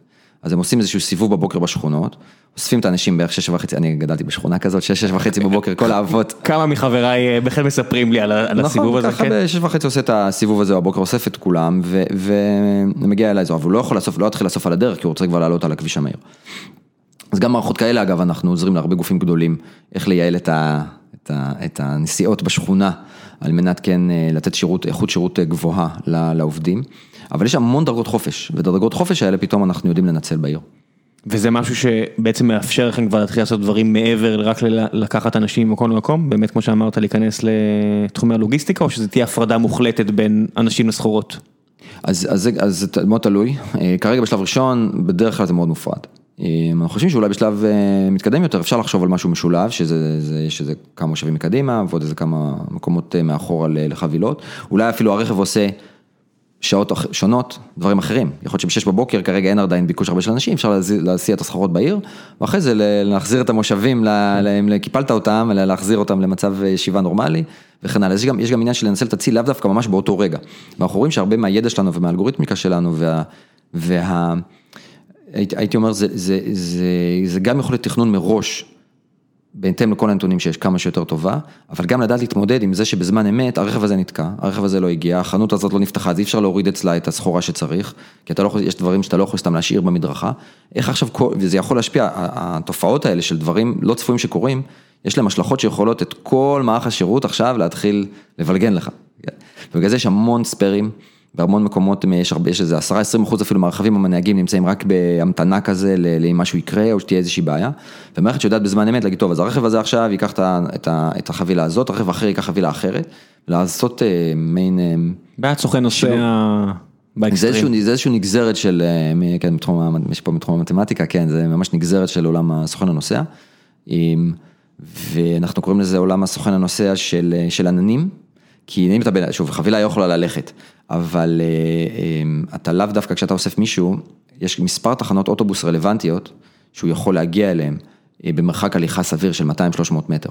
בחבילה זה לא ככה. בחבילה זה לא ככה. חייב לתקור את הנקודה. מדברים עכשיו על בעצם ואן שנוסע ויוצא לו, יוצא מאחורה רחפן שמוריד את החבילות באיזשהם מרחקים שהוא בעצם מעין דיפו נייד. כן, אם אתה חושב על עולם התקשורת, יש ממש את החלוקה ל... לכמה טירים, יש לך, אתה יודע, את התקשורת שהיא קרוס אושן, ויש לך את התקשורת שהיא לסט מייל. אתם לא חייבים לפתור את כל הבעיה, הרי אתה יודע, אם אתה תביא את זה ללסט מייל ויש נקודת פיזור מקומית, יש כבר חברות רק ישראליות אפילו שעושות את זה, גם בניו יורק, אה, שאתה מגיע, והם מפזרים, אז בהתחלה הם יכולים להתחיל עם ירקות, ואז הם יתחילו עם כל הסחורות האפשריות, אבל בסוף ההבנה שאתה יכול לפרק כל בעיה לתתי בעיות, ואתה לא חייב לפתור הכל, היא גם... אה, כן, אז איך אתה מתחבר גם מבחינת מידע בזמן אמת, איך אתה מתחבר מבחינת תפעולית לכל מיני חברות שנמצאות אה, בשטח בכל ציר אפשרי של שרשרת התפעול. אז אה, זה גם אתגר לא קטן, שאנחנו עושים בו הרבה עבודה בשביל שבקלות נוכל להתממשק ויוכלו להתחיל ליהנות ממה שלנו יש לתת, בלי שצריך עכשיו להחליף את כל מה שיש לך, כן? כי זה כמובן לא הגיוני. אז בוא נדבר על אתגר אחר, שיש אותו להרבה מנהלים טכנולוגיים, בטח בארץ, אבל אני מניח שגם במקומות אחרים. ויה שוב, לא לא בדקתי את זה לעומק, אבל כמות הנשים החזקות שיש לכם בצוות הטכנולוגי, לעניות דעתי מלבד פייסבוק וכאלה שיש להם את פריבילגיה לקחת בשלבים יותר התחלתיים, יש לכם מהאחוז הגבוה של נשים בצוות, איך זה קרה? כאחד שעדיין לא פתר את הבעיה הזאת אצלו. קודם כל אני שמח שאתה אומר את זה ומודע לזה, אז אני אני שמח ש, שזה... המידע הזה רק לא נשאר אצלנו. הנה עכשיו הוא בחוץ. אמ, ואני חייב להגיד שאין לנו איזה מדיניות מאוד מיוחדת לגבי זה, זה אולי הלב העניין. אנחנו פשוט אה, מקפידים אה, לכל אחד ואחת, גם כמועמדים וגם אה, בתוך החברה, אמ, לגייס, לקדם, לחנוך, בזכות היכולות בלי קשר לכל פרמטר אחר. של זהות מגדרית כזאת או אחרת, אין, אין לנו, זה פשוט לא, לא עניין שאנחנו מתעסקים איתו, וזה מוביל אותנו לתרבות מאוד נקייה, אני חושב, מאוד פתוחה, ומקפידים, אם יש לפעמים אתגרים, להתמודד איתם בצורה מאוד מודעת ומהירה, אנחנו מאוד פתוחים, גם בתוך החברה. עשיתם משהו בנוגע לשעות עבודה, לא יודע, לפחות פעם ויה היה, נתפסה כמקום עבודה מאוד אגרסיבי, זאת אומרת, אתם מגיעים לעיר חדשה, all hands on deck, ונותנים שעות כמו מטורפים, זה השם שיצא לכם, זאת אומרת, הטוב ולרע, אני אוהב חברות אגרסיביות, יש הרבה אנשים שמסיבות ברורות לא. זה משהו שהייתם צריכים לפתור כדי, או לשנות, כדי להביא מגוון של אנשים? קודם כל אני, אני, אני חושב ש... והאם זה בכלל השתנה? זאת אומרת, אני אני מדבר מהאוויר או שזה משהו שאתה, אני מניח שאתה מכיר? אז קודם כל אני רואה שעשית הרבה שיעורי בית, ובהחלט היה לנו, כשאנחנו צומחים באופן מאוד מהיר, ודברים חדשים קורים, וזה מתקשר לשיחות הקודמות של, להתחלת השיחה שדיברנו על זה שיש הרבה בעלי עניין בתחום, ולכן כל השקה כזאת נכנסת לאינטגרציות עם הרבה מערכות וטיימלנים שאין הרבה משחק איתם, כי זה פשוט, יש חוזה מסוים, או העיר צריכה את זה בתאריך מסוים, יצר לפעמים אתגרים, בהחלט. אנחנו עובדים מאוד קשה בשביל להכניס תשתיות טכנולוגיות שמאפשרות לדברים להיות הרבה יותר חלקים, אה, ועם זה גם האתגרים אה, צומחים. לגבי הנושא של, אה, ואנחנו מאוד מודעים לזה, ואני חושב שמנסים לעשות עבודה נכונה וחכמה בשביל לשפר את הדברים האלה, וחברה צומחת בקצב גבוה. אנחנו לגבי, והדבר הכי חשוב עבורנו זה לא למדוד שעות של אף אחד. זה בסוף עניין של אה, אה, תפוקה, עכשיו אנחנו רואים את זה גם עכשיו, מה שאני חושב מאוד אה, מעניין עבור כולנו, זה תקופה שבה לא נמצאים ביחד במשרד. אז אנחנו עכשיו לא יודעים לספור שעות של אנשים, מתי הוא הגיע, קודם כל לפני אף פעם לא היה לנו כרטיס אה, בכניסה, שצריך להעביר, אבל אה, גם עכשיו בבית, כשאנשים עובדים בבית, רוב האנשים עובדים בבית, אנחנו ממליצים לאנשים לעבוד בבית מבחינת הקורונה. המשרד פתוח? המשרד פתוח למי שרוצה, או רוצה וצריך מקום שקט, או וכן הלאה, כן. אבל לא, לא לפגישות וכן הלאה, והמטרה היא, שוב, כמה שיותר שאנשים יעבדו מהבית. אבל אנחנו אם מישהו, יש לו, אין לו בבית את התנאים הפיזיים הנכונים וצריך עזרה, אז אנחנו, יש לנו משרד פתוח, אפשר לעזור בעוד דרכים. אז עוד יותר עברנו למצב שבו אני, אנחנו לא יודעים למדוד בדיוק מי עובד מתי ואיך, אנחנו אה, עובדים על תפוקה, שאני מאוד מאמין בזה, זה הרבה יותר נכון. אני יכול להגיד, גם מפתח שיושב פה חדר לידי, אני לא יודע מה הוא עושה מול המחשב אני לא עומד לו מעל הכתף או אם בפייסבוק או ב-VS Code, אני בודק Outcome ו-Output, אתה יודע, בסוף לא באמת מפריע אם הוא יושב בבית שלו או במשרד. כן, העניין הוא שלפעמים, יכולים להיות שעות לפעמים מסוימות שגם אתה תלוי באנשים אחרים, אז אני חושב שכשיש לך יותר את הגמישות, שאתה אומר, אני... עכשיו אני אעשה דברים אחרים, אחר כך אני אעבוד או שאני אעבוד בשעות הנוחות לי. אנחנו... לכם, אין... מה עשיתם? קבעתם שיש איקס אה, שעות שצריך להיות אה, מול מחשב בשביל העבודה המשותפת? אז אה, זה קודם כל תלוי מאוד בכל אחד בתפקיד שלו. יש תפקיד, יש תפקידים שהם הרבה יותר של פגישות והובלה וכן הלאה, אז, אז צריך לתאם את הזמנים וכן הלאה, אבל אנשים שיש להם את העבודה העצמאית שלהם, אין... אין מאוד מאוד גמישים. אתם, בין, אתם די בינלאומיים, זאת אומרת החבר'ה שאני מכיר אצלכם יכולים לעבוד בניו יורק, הם עובדים עם החבר'ה בארץ וכו' וכו', איך פתרתם את העניין הזה של ההפרשי שעות, שבמילא עוד לפני הקורונה זה הייתה בעיה? אז אחד היתרונות הגדולים שלנו שב... אמ, שאנחנו, נקרא לזה ה-headquarters בניו יורק, שזה שבע שעות הפרש. לא עשר שעות הפרש. אני חושב שחברות שיש להם עשר שעות הפרש לאזור המערבי בארצות הברית זה הרבה יותר מורכב. אני מותח את הקו במינסוטה עכשיו, זה פשוט יותר מדי החוף כן. המערבי. אז בניו יורק, וזה בהחלט אתגר, בהחלט אתגר, אני חושב שמה ש... מה עשיתם כדי לפתור? כי בכל זאת, אני שומע לכם דברים טובים, יש לנו גם משקיעים דומים, ואני שומע לכם דברים טובים מכל כיוון אפשרי. מה עשיתם כדי להגיע לאיפה שאתם, מהבחינה הזו, כי אני בטוח שהיו בעיות לאורך הדרך. אז אני, קשה, אני לא חושב שהיה לנו איזה מדיניות מאוד אה, ברורה. אה, באופן כללי אנחנו לא כזה, יש לנו איזה ספר נהלים, אה, לא חברה עם ספר נהלים מאוד ברור. הייתי אומר פתיחות ו, ושיחות שהן א-פורמליות, לאפשר לאנשים ו, וגם לתקשר בצורה מאוד ברורה, שלא יהיה דבר כזה שהכל כזה, רגע, בכלל לא הבנתי אחד את השני, לנסות כמה שיותר באופן פתוח לתקשר, לפתוח ערוצים ישירים.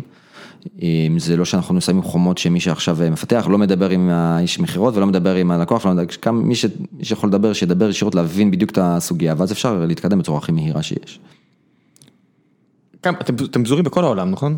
אנחנו חברה מאוד גלובלית בהיבט של השירות, יש לנו שירותים ביפן, באוסטרליה, בניו זילנד, כן, בצפון אמריקה, דרום אמריקה, אירופה, מזרח התיכון. והעובדה שיש לכם לפחות מדינה אחת אה, יהודית, אה, מהבחינה של שעות, זה אומר שסנדייז זה יום שעובדים. ומאנדיי בוודאי, אז בוא נגיד שבת זה קומונלי זה, אבל זה לא עוזר לכם כי אוסטרליה וניו יורק פותח אתכם, גם מכניס אתכם את שישי וראשון משני הכיוונים, מה שאומר לי בראש, כמעט 24-7 אה, משהו יכול לקרות ואני מניח קורה, איך אתם, איך אתם מטפלים ב, אז, ב, ב, בעובדה הזו? אז אנחנו מנסים כמה שיותר שלא יקרה. לא בסדר, זה ברור שכולם לא... מנסים, אבל...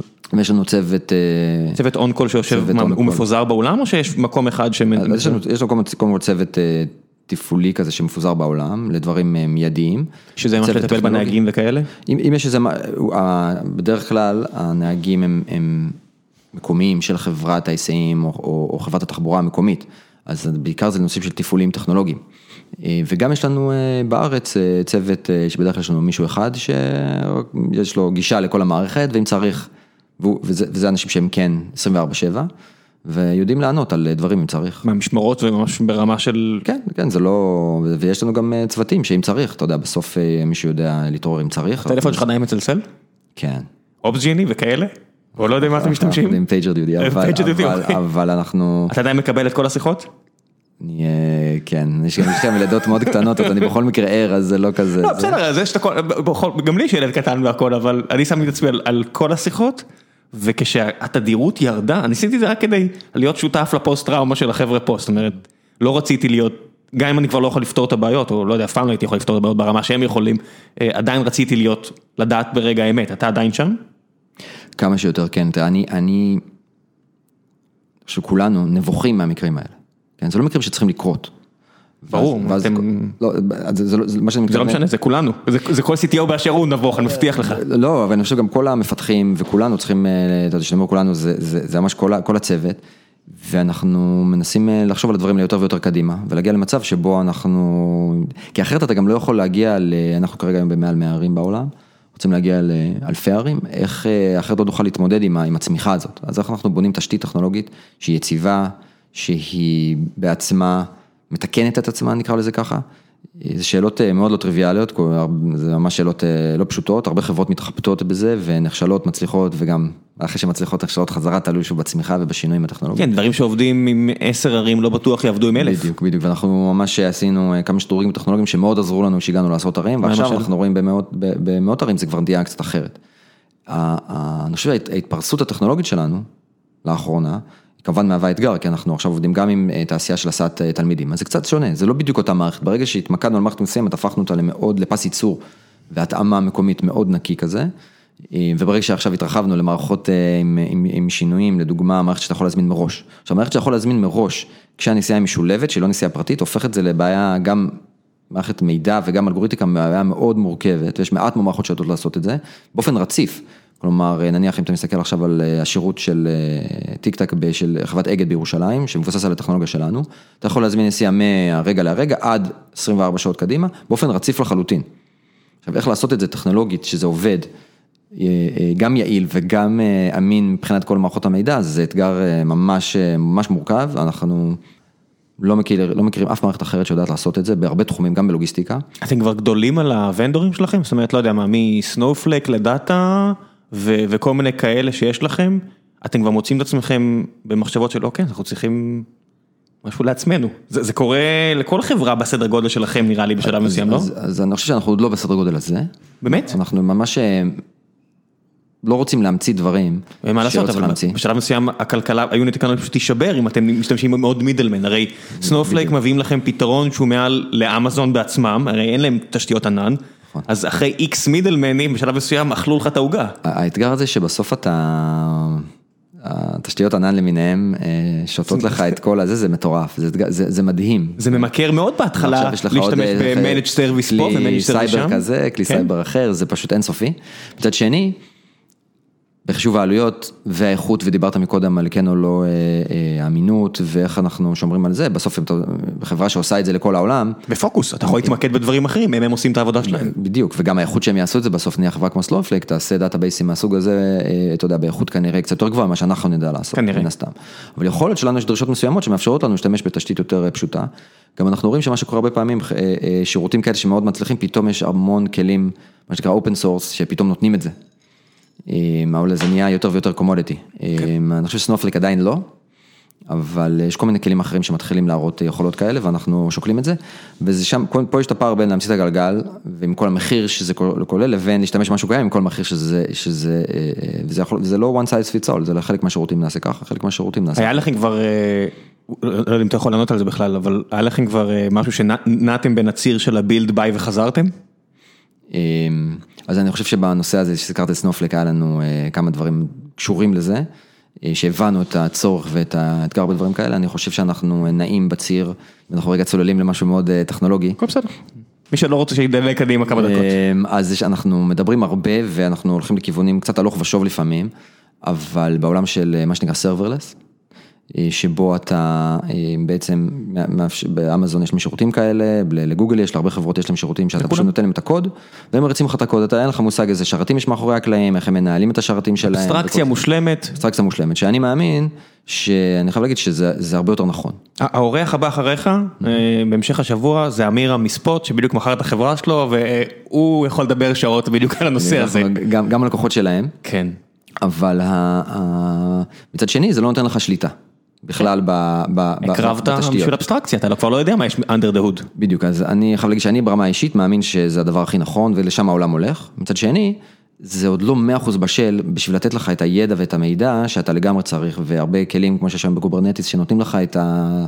את ה... שם אתה הרבה יותר אה, צריך להתעסק, נקרא לזה ככה. מצד שני, יש לך כלים שעוזרים לך. אז עכשיו איפה להיות במנעד הזה? אז אנחנו מאוד עוברים לעולמות ה serverless, כמעט אין, אין, אין, אין טכנולוגיה חדשה או, שיר, או service חדש שאנחנו בונים שלא משתמש ב serverless. ואני מקבל על זה הרבה שאלות גם מעמיתים בתעשייה, ואני חושב שהיכולת שלנו לנהל שרתים בצורה יעילה, גם מבחינת העלות של השרתים עצמם, היא הרבה פחות טובה מאשר הנה הנה חתיכת קוד, תריץ לי אותה ותן לי תשובה. אתם עדיין לא בשלב אבל האופטימיזציה למחיר, זאת אומרת אתם עדיין בשלב שאתם רוצים לגדול כמה שיותר אגרסיבי, נכון? או ש... אנחנו לא מספיק באופטימיזציה למחיר, זה אחת, אתה שואל על האתגרים, זה אתגר גדול עבורנו, אנחנו עדיין מתבססים על stack שהוא בחציו legacy כזה, שהוא עולה לנו הרבה יותר מדי כסף. וכשאנחנו עוברים לטכנולוגיות כאלה שהן pay per use, ממש ברמת הרצת הקוד, זה מאוד עוזר. עכשיו, לא שיש, יש לזה גם את האתגרים של זה, אבל אז באופן אוטומטי, אם עיר צומחת, זה צומח איתה, אתה לא צריך גם, זה זה חוזר גם לשאלה של של האמינות ויציבות המערכת. אם התשתית עצמה באופן אוטומטי צומחת, ב, ביכולות scalability מדהימות שיש נניח לאמזון, Lambda מה שנקרא, זה זה מדהים, זה זה פשוט נותן לך שקט נפשי, שקט תעשייתי, שהוא, יש לו ערך בכל כך הרבה צירים, ולכן אנחנו כן מאוד מאמינים בזה. עדיין זה זה יוצר אתגרים. אתם עדיין תחבורה ואתם עדיין 24/7 ועדיין אם זה יחצה איזשהו גבול זה עדיין לוקח לזה זמן to boot up ועדיין ועדיין ועדיין ועדיין. עכשיו אחד הדברים הייחודים גם אצלנו שאנחנו באמת אנחנו העתיד שאני מדמיין, אני חושב שכולנו מדמיינים שכמו שרשת החשמל, רשת המים שלנו מנוהלת על ידי אמצעים טכנולוגיים, אז למה לא רשת התחבורה העירונית מיועלת על ידי אמצעים טכנולוגיים, ואז האמצעים טכנולוגיים האלה, רמת האמינות שלהם חייבת להיות מאוד גבוהה, אתה לא יכול פתאום שאוטובוסים יפסיקו לנסוע. בגלל שיש איזושהי בעיית scalability של איזשהו Lambda איפשהו בשרתי אמזון. עזוב את זה, אתה מדבר פה רק על כשלים טכנולוגיים, ויש עוד שאלה אחת שממש מעניינת אותי, אבל יש גם ענייני cyber security, אבל לפני שנעשה cyber security, בוא נסיים משהו על ענן. אנחנו פרוסים גם על AWS, גם על GCP, ויש מקרים, לפחות ב-GCP, שגוגל הגדולה מפשלת, לכמה שעות השירות בדגרדציה. איך אתה מתמודד עם דבר כזה? אתה חייב להיות multi cloud? ממש? אז אז קודם כל זה לא קורה רק לגוגל, ל-GCP, גם AWS יש להם את האתגרים האלה, לפני שבועיים האלה הם איזה עניינים, אבל אז אנחנו לא מספיק עדיין שמה. זה כן שאיפה שלך? זה שאיפה, אני לא הייתי אומר שאיפה, זו חובה. זו חובה שלנו, אם אנחנו רוצים להיות, לנהל תשתיות ציבוריות, אנחנו חייבים להיות בטכנולוגיה, בתשתית טכנולוגית שאין נפילות. היה רגולטור שנכנס איתכם לדקויות האלה? אז זה מתחיל לקרות, זה בהחלט מתחיל לקרות, כי רואים, כשזה איזה שירות כזה פיילוט בצד, בסדר, זה דווקא פחות התעסקות. מצד שני, כשאתה אומר, אוקיי, אני רוצה את ה... זה בא, וזה מתקשר גם לעולמות כמובן של סייבר, אבל זה גם, או שתהיה אפילו, יש דרישות, להיות על ה data center של העיר. כלומר, אתה לא יכול להשתמש אפילו באמזון או ב-GCP. אז בסדר, אבל זה אני מכיר מבנקים ש... לא, זה גם עיריות מתחילות לדרוש את זה מאיתנו, אז איך אתה עכשיו גם נהיה במקום שבו אתה מסוגל להרים את זה על ה data center של העיר, כי שם... on-prem, מה שנקרא. שוב, הכל יחסי. גם AWS זה on-prem של AWS, כן, הכל זה on-prem. לא, און פרם גיאוגרפי, הרי זה הסיבה ש Azure פתחו פה data center, ואני מניח שאחריהן השתי ענקיות האחרות לא יאחרו. כי יש רגולטורים שרוצים בדיוק, אז עכשיו צריך להריץ, ואם עכשיו המדינה עשתה, יצאה למכרז עם ספק data center נניח כמו Azure או מי שזה לא יהיה, ועכשיו אתה חייב להריץ את זה שם, אתה חייב להתאים את עצמך לטכנולוגיות האלה. וגם אתה רוצה להיות בכל המקומות האלה multi region, multi cloud, multi זה, בשביל באמת שלא, שתמיד יהיה לך איכות שירות, וגם לראות איך אתה בונה את התשתית מהבסיס שלה, בתשתית שהיא הדגרדציה בה היא הדרגתית. כלומר, אם יש איזה משהו שקורה, בסדר, בוא קודם, שלא אם משהו קורה אז עכשיו כל המערכת נופלת, אלא משהו חלקי, ואיך אנחנו עברנו לארכיטקטורה. אני חושב ש... microservices זה מילה כזאת, זה Buzzword כזה שהוא לדעתי מאוד... אני לא מקבל את זה, למה Buzzword? אנשים כאילו גם נמנעים, זה ארכיטקטורה לגיטימית לגמרי, בניגוד למונוליט. כן, אחד האתגרים, אני חושב שמה שאנחנו רואים הרבה פעמים קורה, שב microservices, בסוף יש כל כך הרבה קשרים בין כולם, שכשאחד נופל אז כן כולם נופלים. כן, אם אתה הולך למייקרו סרוויסים כדי להשיג באמת איזשהו... לא יודע מה, היעדר dependencies וכאלה, אז לא, זה לא בהכרח, זה מה שזה אומר, יש הרבה יתרונות אחרים, עדיין יש, תלוי בשירות שלך. אז אנחנו, אז הגישה שלנו הייתה ללכת, שוב, זה הכל, כל מה שאני אומר זה תמיד כזה בערך, ואתה יודע, אבל הכיוון. זה אספירציה. בדיוק, אספירציה זה משהו, מה שאני רוצה לקרוא לו macro services. שבפנים יש לך צוות מסוים שיש לו אחראי על חבילת שירותים, שהחבילה הזאת יכול להיות שהיא כן תלויה אחת בשנייה בפנים, אבל אם משהו קורה לה, היא לאו דווקא מפילה שירותים אחרים, כי אחרת אתה נהיה בסוף באיזשהו רשת עכביש כזאת, שהכל מדבר עם הכל ואתה נורא קשה לך לצאת מזה. אני בדיוק, אני בדיוק מראה לך, יש לנו איזה כלי ויזואליזציה חדש, כן, על הרשת שלנו ואיך היא נראית. היא נראית די cluster לדוגמה, היא לא נראית כמו אחד, אז זה דווקא... לא, לא, זה 200 מייקרו סרוויסים ועדיין בסוף יש לך אחד שהוא שמן מדי, אני אומר, אוקיי, בוא בוא נראה איך עכשיו מפרקים את זה איזה איזה הלאה. כלי אתם משתמשים אגב לוויזואליזציה הזאת? אני אראה לך אחרי זה, זה כלי חדש שהם, אה, שאחד החבר'ה, ממש מעניין לראות. כן, עוד- בפייתון, יבוא לכם בקלות. הנושא הזה, איך, ל- לנהל, אה, כולנו להתנהל בפיתוח מאוד רוחבי, עם המון אה, חלקים וחלקים נעים והמון אה, משתמשים למערכת, ממערכות, להתממשק למערכות תשלום, לנהג, מערכות תשלום כמובן לנוסע, הרב קווים למיניהם, וכל האלגוריתמיקה, ואיך כל המערכת הזאת, אפשר לפתח כל חלק בנפרד, בצורה מודולרית. סימנתי לך כמה זמן נשאר. אוקיי, תודה, ו- וגם, באותו זמן שזה אמין ויציב, ואיך אתה יודע מה קורה, כמו שוב כמו כלים כאלה ויזואליזציה שמנטרים לך ומראים לך את הרשת הטכנולוגית שבנית, זה, זה גם אתגר אה, לא קטן. אז אני אשאל שאלה אחרונה ונעבור לשאלות מהקהל. אה, אתה לוקח חלק בכל המשאים ומתנים, זאת אומרת, אתה צריך לעבוד עם גוגל ואפל לפיימנטס ועם גוגל או אמזון לשירותי ענן ואלף ואחד שירותים, אמרנו סנופלק ובטח הרבה אחרים.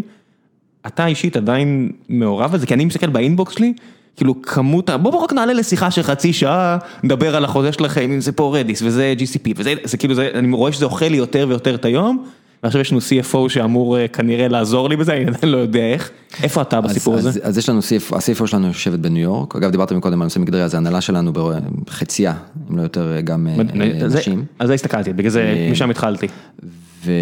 והיא עוזרת מאוד אה, בכל המשאים ומתנים האלו. אה, והשאלה באמת, לכל אחד מאיתנו אני חושב, מה, בסוף אני שואל את עצמי את, ה... את המחיר של פגישה, לא מבחינת הפגישה עצמה, אלא מבחינת מה אני לא עושה בגלל זה, כן. את ה-opportunity cost.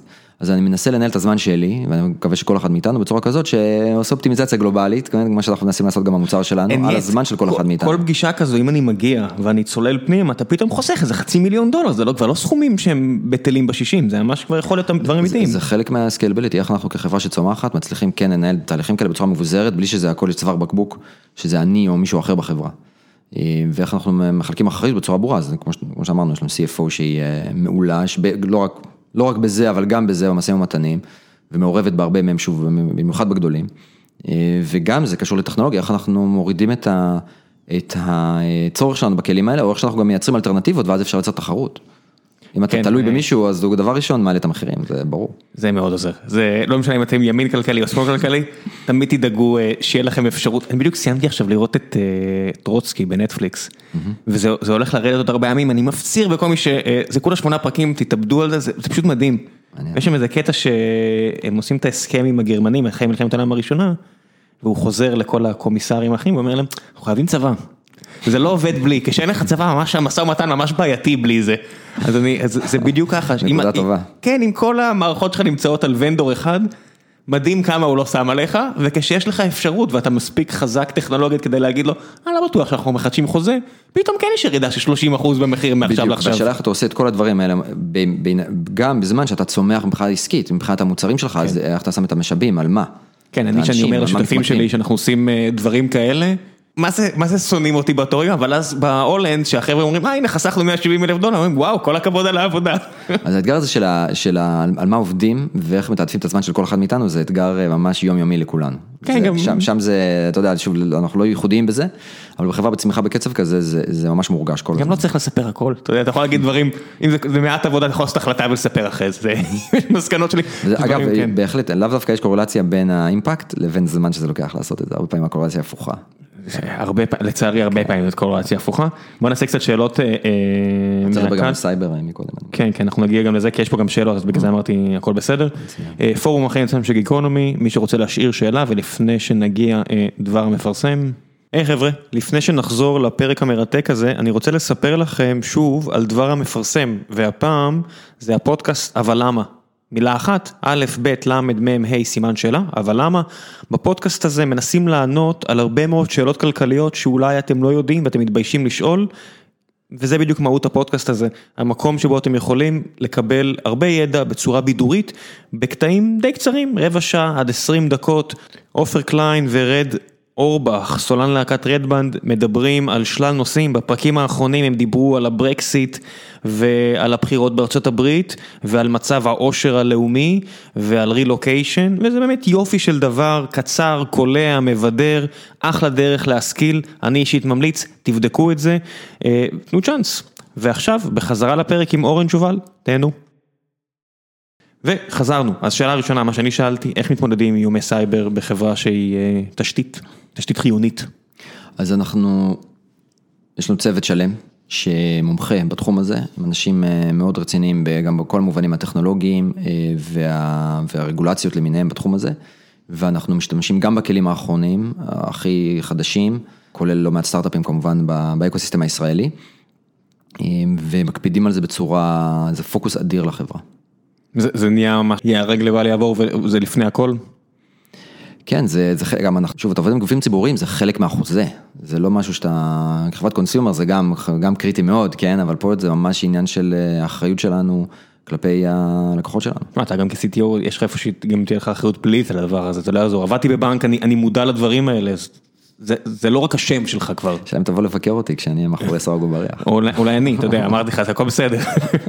נקליט משם, זה גם אחלה פרק. אבל זה זה נושא כמובן, אה, אני לא צוחק הרבה, זה... שאלה כמה הוא חשוב וגם כן. וגם אנחנו מקפידים עליו מאוד ובונים עכשיו גם, תמיד כל הזמן משדרגים את הארכיטקטורה סביב הנושא הזה. כן, המידע שאתם מחזיקים אצלכם, מידע גיאוגרפי של אנשים, איפה הם גרים, כל הדברים האלה בעידן הפרטיות הנוכחי, וטוב שכך, זה דבר שאתה צריך לשמור עליו כמו זהב, זה לא, זה לא צחוק. לא, לא, לא זהב במובן של אני יכול להשתמש בו, אלא זהב לא, במובן שהוא סופר יקר ערך, אתה לא יכול בדיוק. לזלזל בזה, זה לא... וגם יש לנו מחויבות לא להשתמש במידע הזה בשום צורה שהיא. אני חושב שזה גם, גם נושא מאוד חשוב. אה, בניגוד להרבה חברות אה, אחרות בכל מיני תחומים, שאנחנו לא, לא יכולים להשתמש במידע הזה בשביל אה, שיווק של דברים אחרים, אנחנו לא משתמשים במידע, הדבר היחיד שאנחנו משתמשים במידע באופן אגרגטיבי, בשביל ללמוד את, את הביקושים, בשביל לסדר את המערכת בצורה הרבה יותר יעילה, לתכנן את המסלולים בצורה יותר יעילה, אבל ברמה האישית, אין לנו, אנחנו, אסור לנו ואנחנו גם לא עושים שום שימוש במידע הזה. כן. אה, יובל רותם, אה, חבר ה pod, נציגנו בגולה בגרמניה, שואל, אה, בברלין Via פועלים כ white label של חברת התחבורה הציבורית העירונית של ברלין, BVG, ככה קוראים לזה? whatever. אני חושב שהם אומרים בגרמנית בגה, משהו כזה, אני סליחה על הבורות. כן, כן, לא... איפה שיש את הסמל הגדול הזה של מרצדס שלמעלה, בעצם גם בישראל זה ככה, אבל אין לי מושג מי מעסיק את העובדים, בגרמניה זה די ברור. מה דעתך של, מה דעתך אורן על השילוב של יתרונות של השוק הפרטי והציבורי? אה, האם זה רק אילוץ למדינות עם רגולציה? אז ה... הוא המשיך שם שאלה, אבל אני חושב שזה ה... השאלה התפעולית המקומית, אני מניח שהשאלה היא לגבי הנהגים. אז השאלה התפעולית המקומית היא שאלה מקומית של העיר, איך היא מחליטה. אז, אז, אז עם, עם תחבורה ציבורית, זה, זה לא קשור לטכנולוגיה, בסך הכל יש לך, יש לא, מודל תפעולי. לא, שואל אם זה טוב לכם או רע לכם, אני חושב. אנחנו, אנחנו מנסים לעזור עם טכנולוגיה, לייעל את מה שיש. אני, אני פשוט חושב שזה לא להתעסק עם הגורם האנושי בספציפי כאן, גם אם זה פחות, לא יודע, פחות רווחי לכם אולי, זה, זה להוריד כל כך הרבה כאבי ראש. אנחנו לא פה בשביל לחסוך כאב ראש, לפעמים אתה, לפעמים יש גם, יש גם מקומות שבהם אנחנו יכולים לעזור בתפעול, ואנחנו גם מעסיקים נהגים, או עושים כל מיני, אז, אז, אז הכל תלוי ב... שוב, במתאר המקומי וכמה אנחנו יכולים לעזור. אין לנו איזה דעה נחרצת לכאן או לכאן. תום קרגן בילד, אין סיכוי שהגיתי את זה כמו שצריך, אה, מהם התנאים שצריכים להתקיים כדי שהמודל יגיע לאיזון בעיר ללא סבסוד ממשלתי? האם אפשרי בכלל להגיע למצב כזה? אני חושב שהשאלה הזאת היא היא מאוד חשובה והיא רלוונטית לתחבורה ציבורית בכלל. האם האם אה, מישהו שנוסע עכשיו באוטובוס בתל אביב, בחיפה, באיפה שזה לא יהיה, האם אה, צריך שמחיר הנסיעה יהיה עלות אמיתית שעולה לספק את הכיסא הזה במרחק הזה? זו שאלה ציבורית. בדרך כלל, שוב, כרטיס בתחבורה ציבורית הוא בערך 30 אחוז מהעלות השלמה של לספק את הנסיעה הזאת. כן, גם, גם רוב האנשים גם לא... לא יודע אם יקבלו את ההגדרה של מה זה עלות אמיתית, עלות אמיתית זה מה במובן של מה אני מוכן לשלם בלי סבסוד?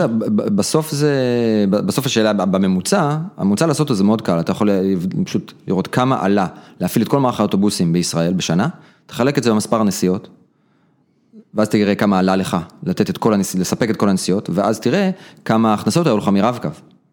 כן, זה גם שני הדברים, זה ייתן לך בממוצע, עכשיו פר נסיעה החישוב הרבה יותר מורכב, זה נכון, אבל בממוצע אפשר אפשר לחשב את זה די בקלות. כן, וזה פה גם, יש פה עוד שאלות של עסקי, של מה אתה רק מחפש לברייק איבן, האם אתה מחפש לאיזושהי מידת רווחיות שתעזור בשנים רעות יותר, אין מה, אתה יודע, עסקים זה לא כזה, במדיניות ציבורית אני יכול להגיד שמבחינתי האידיאלי זה ברייק איבן.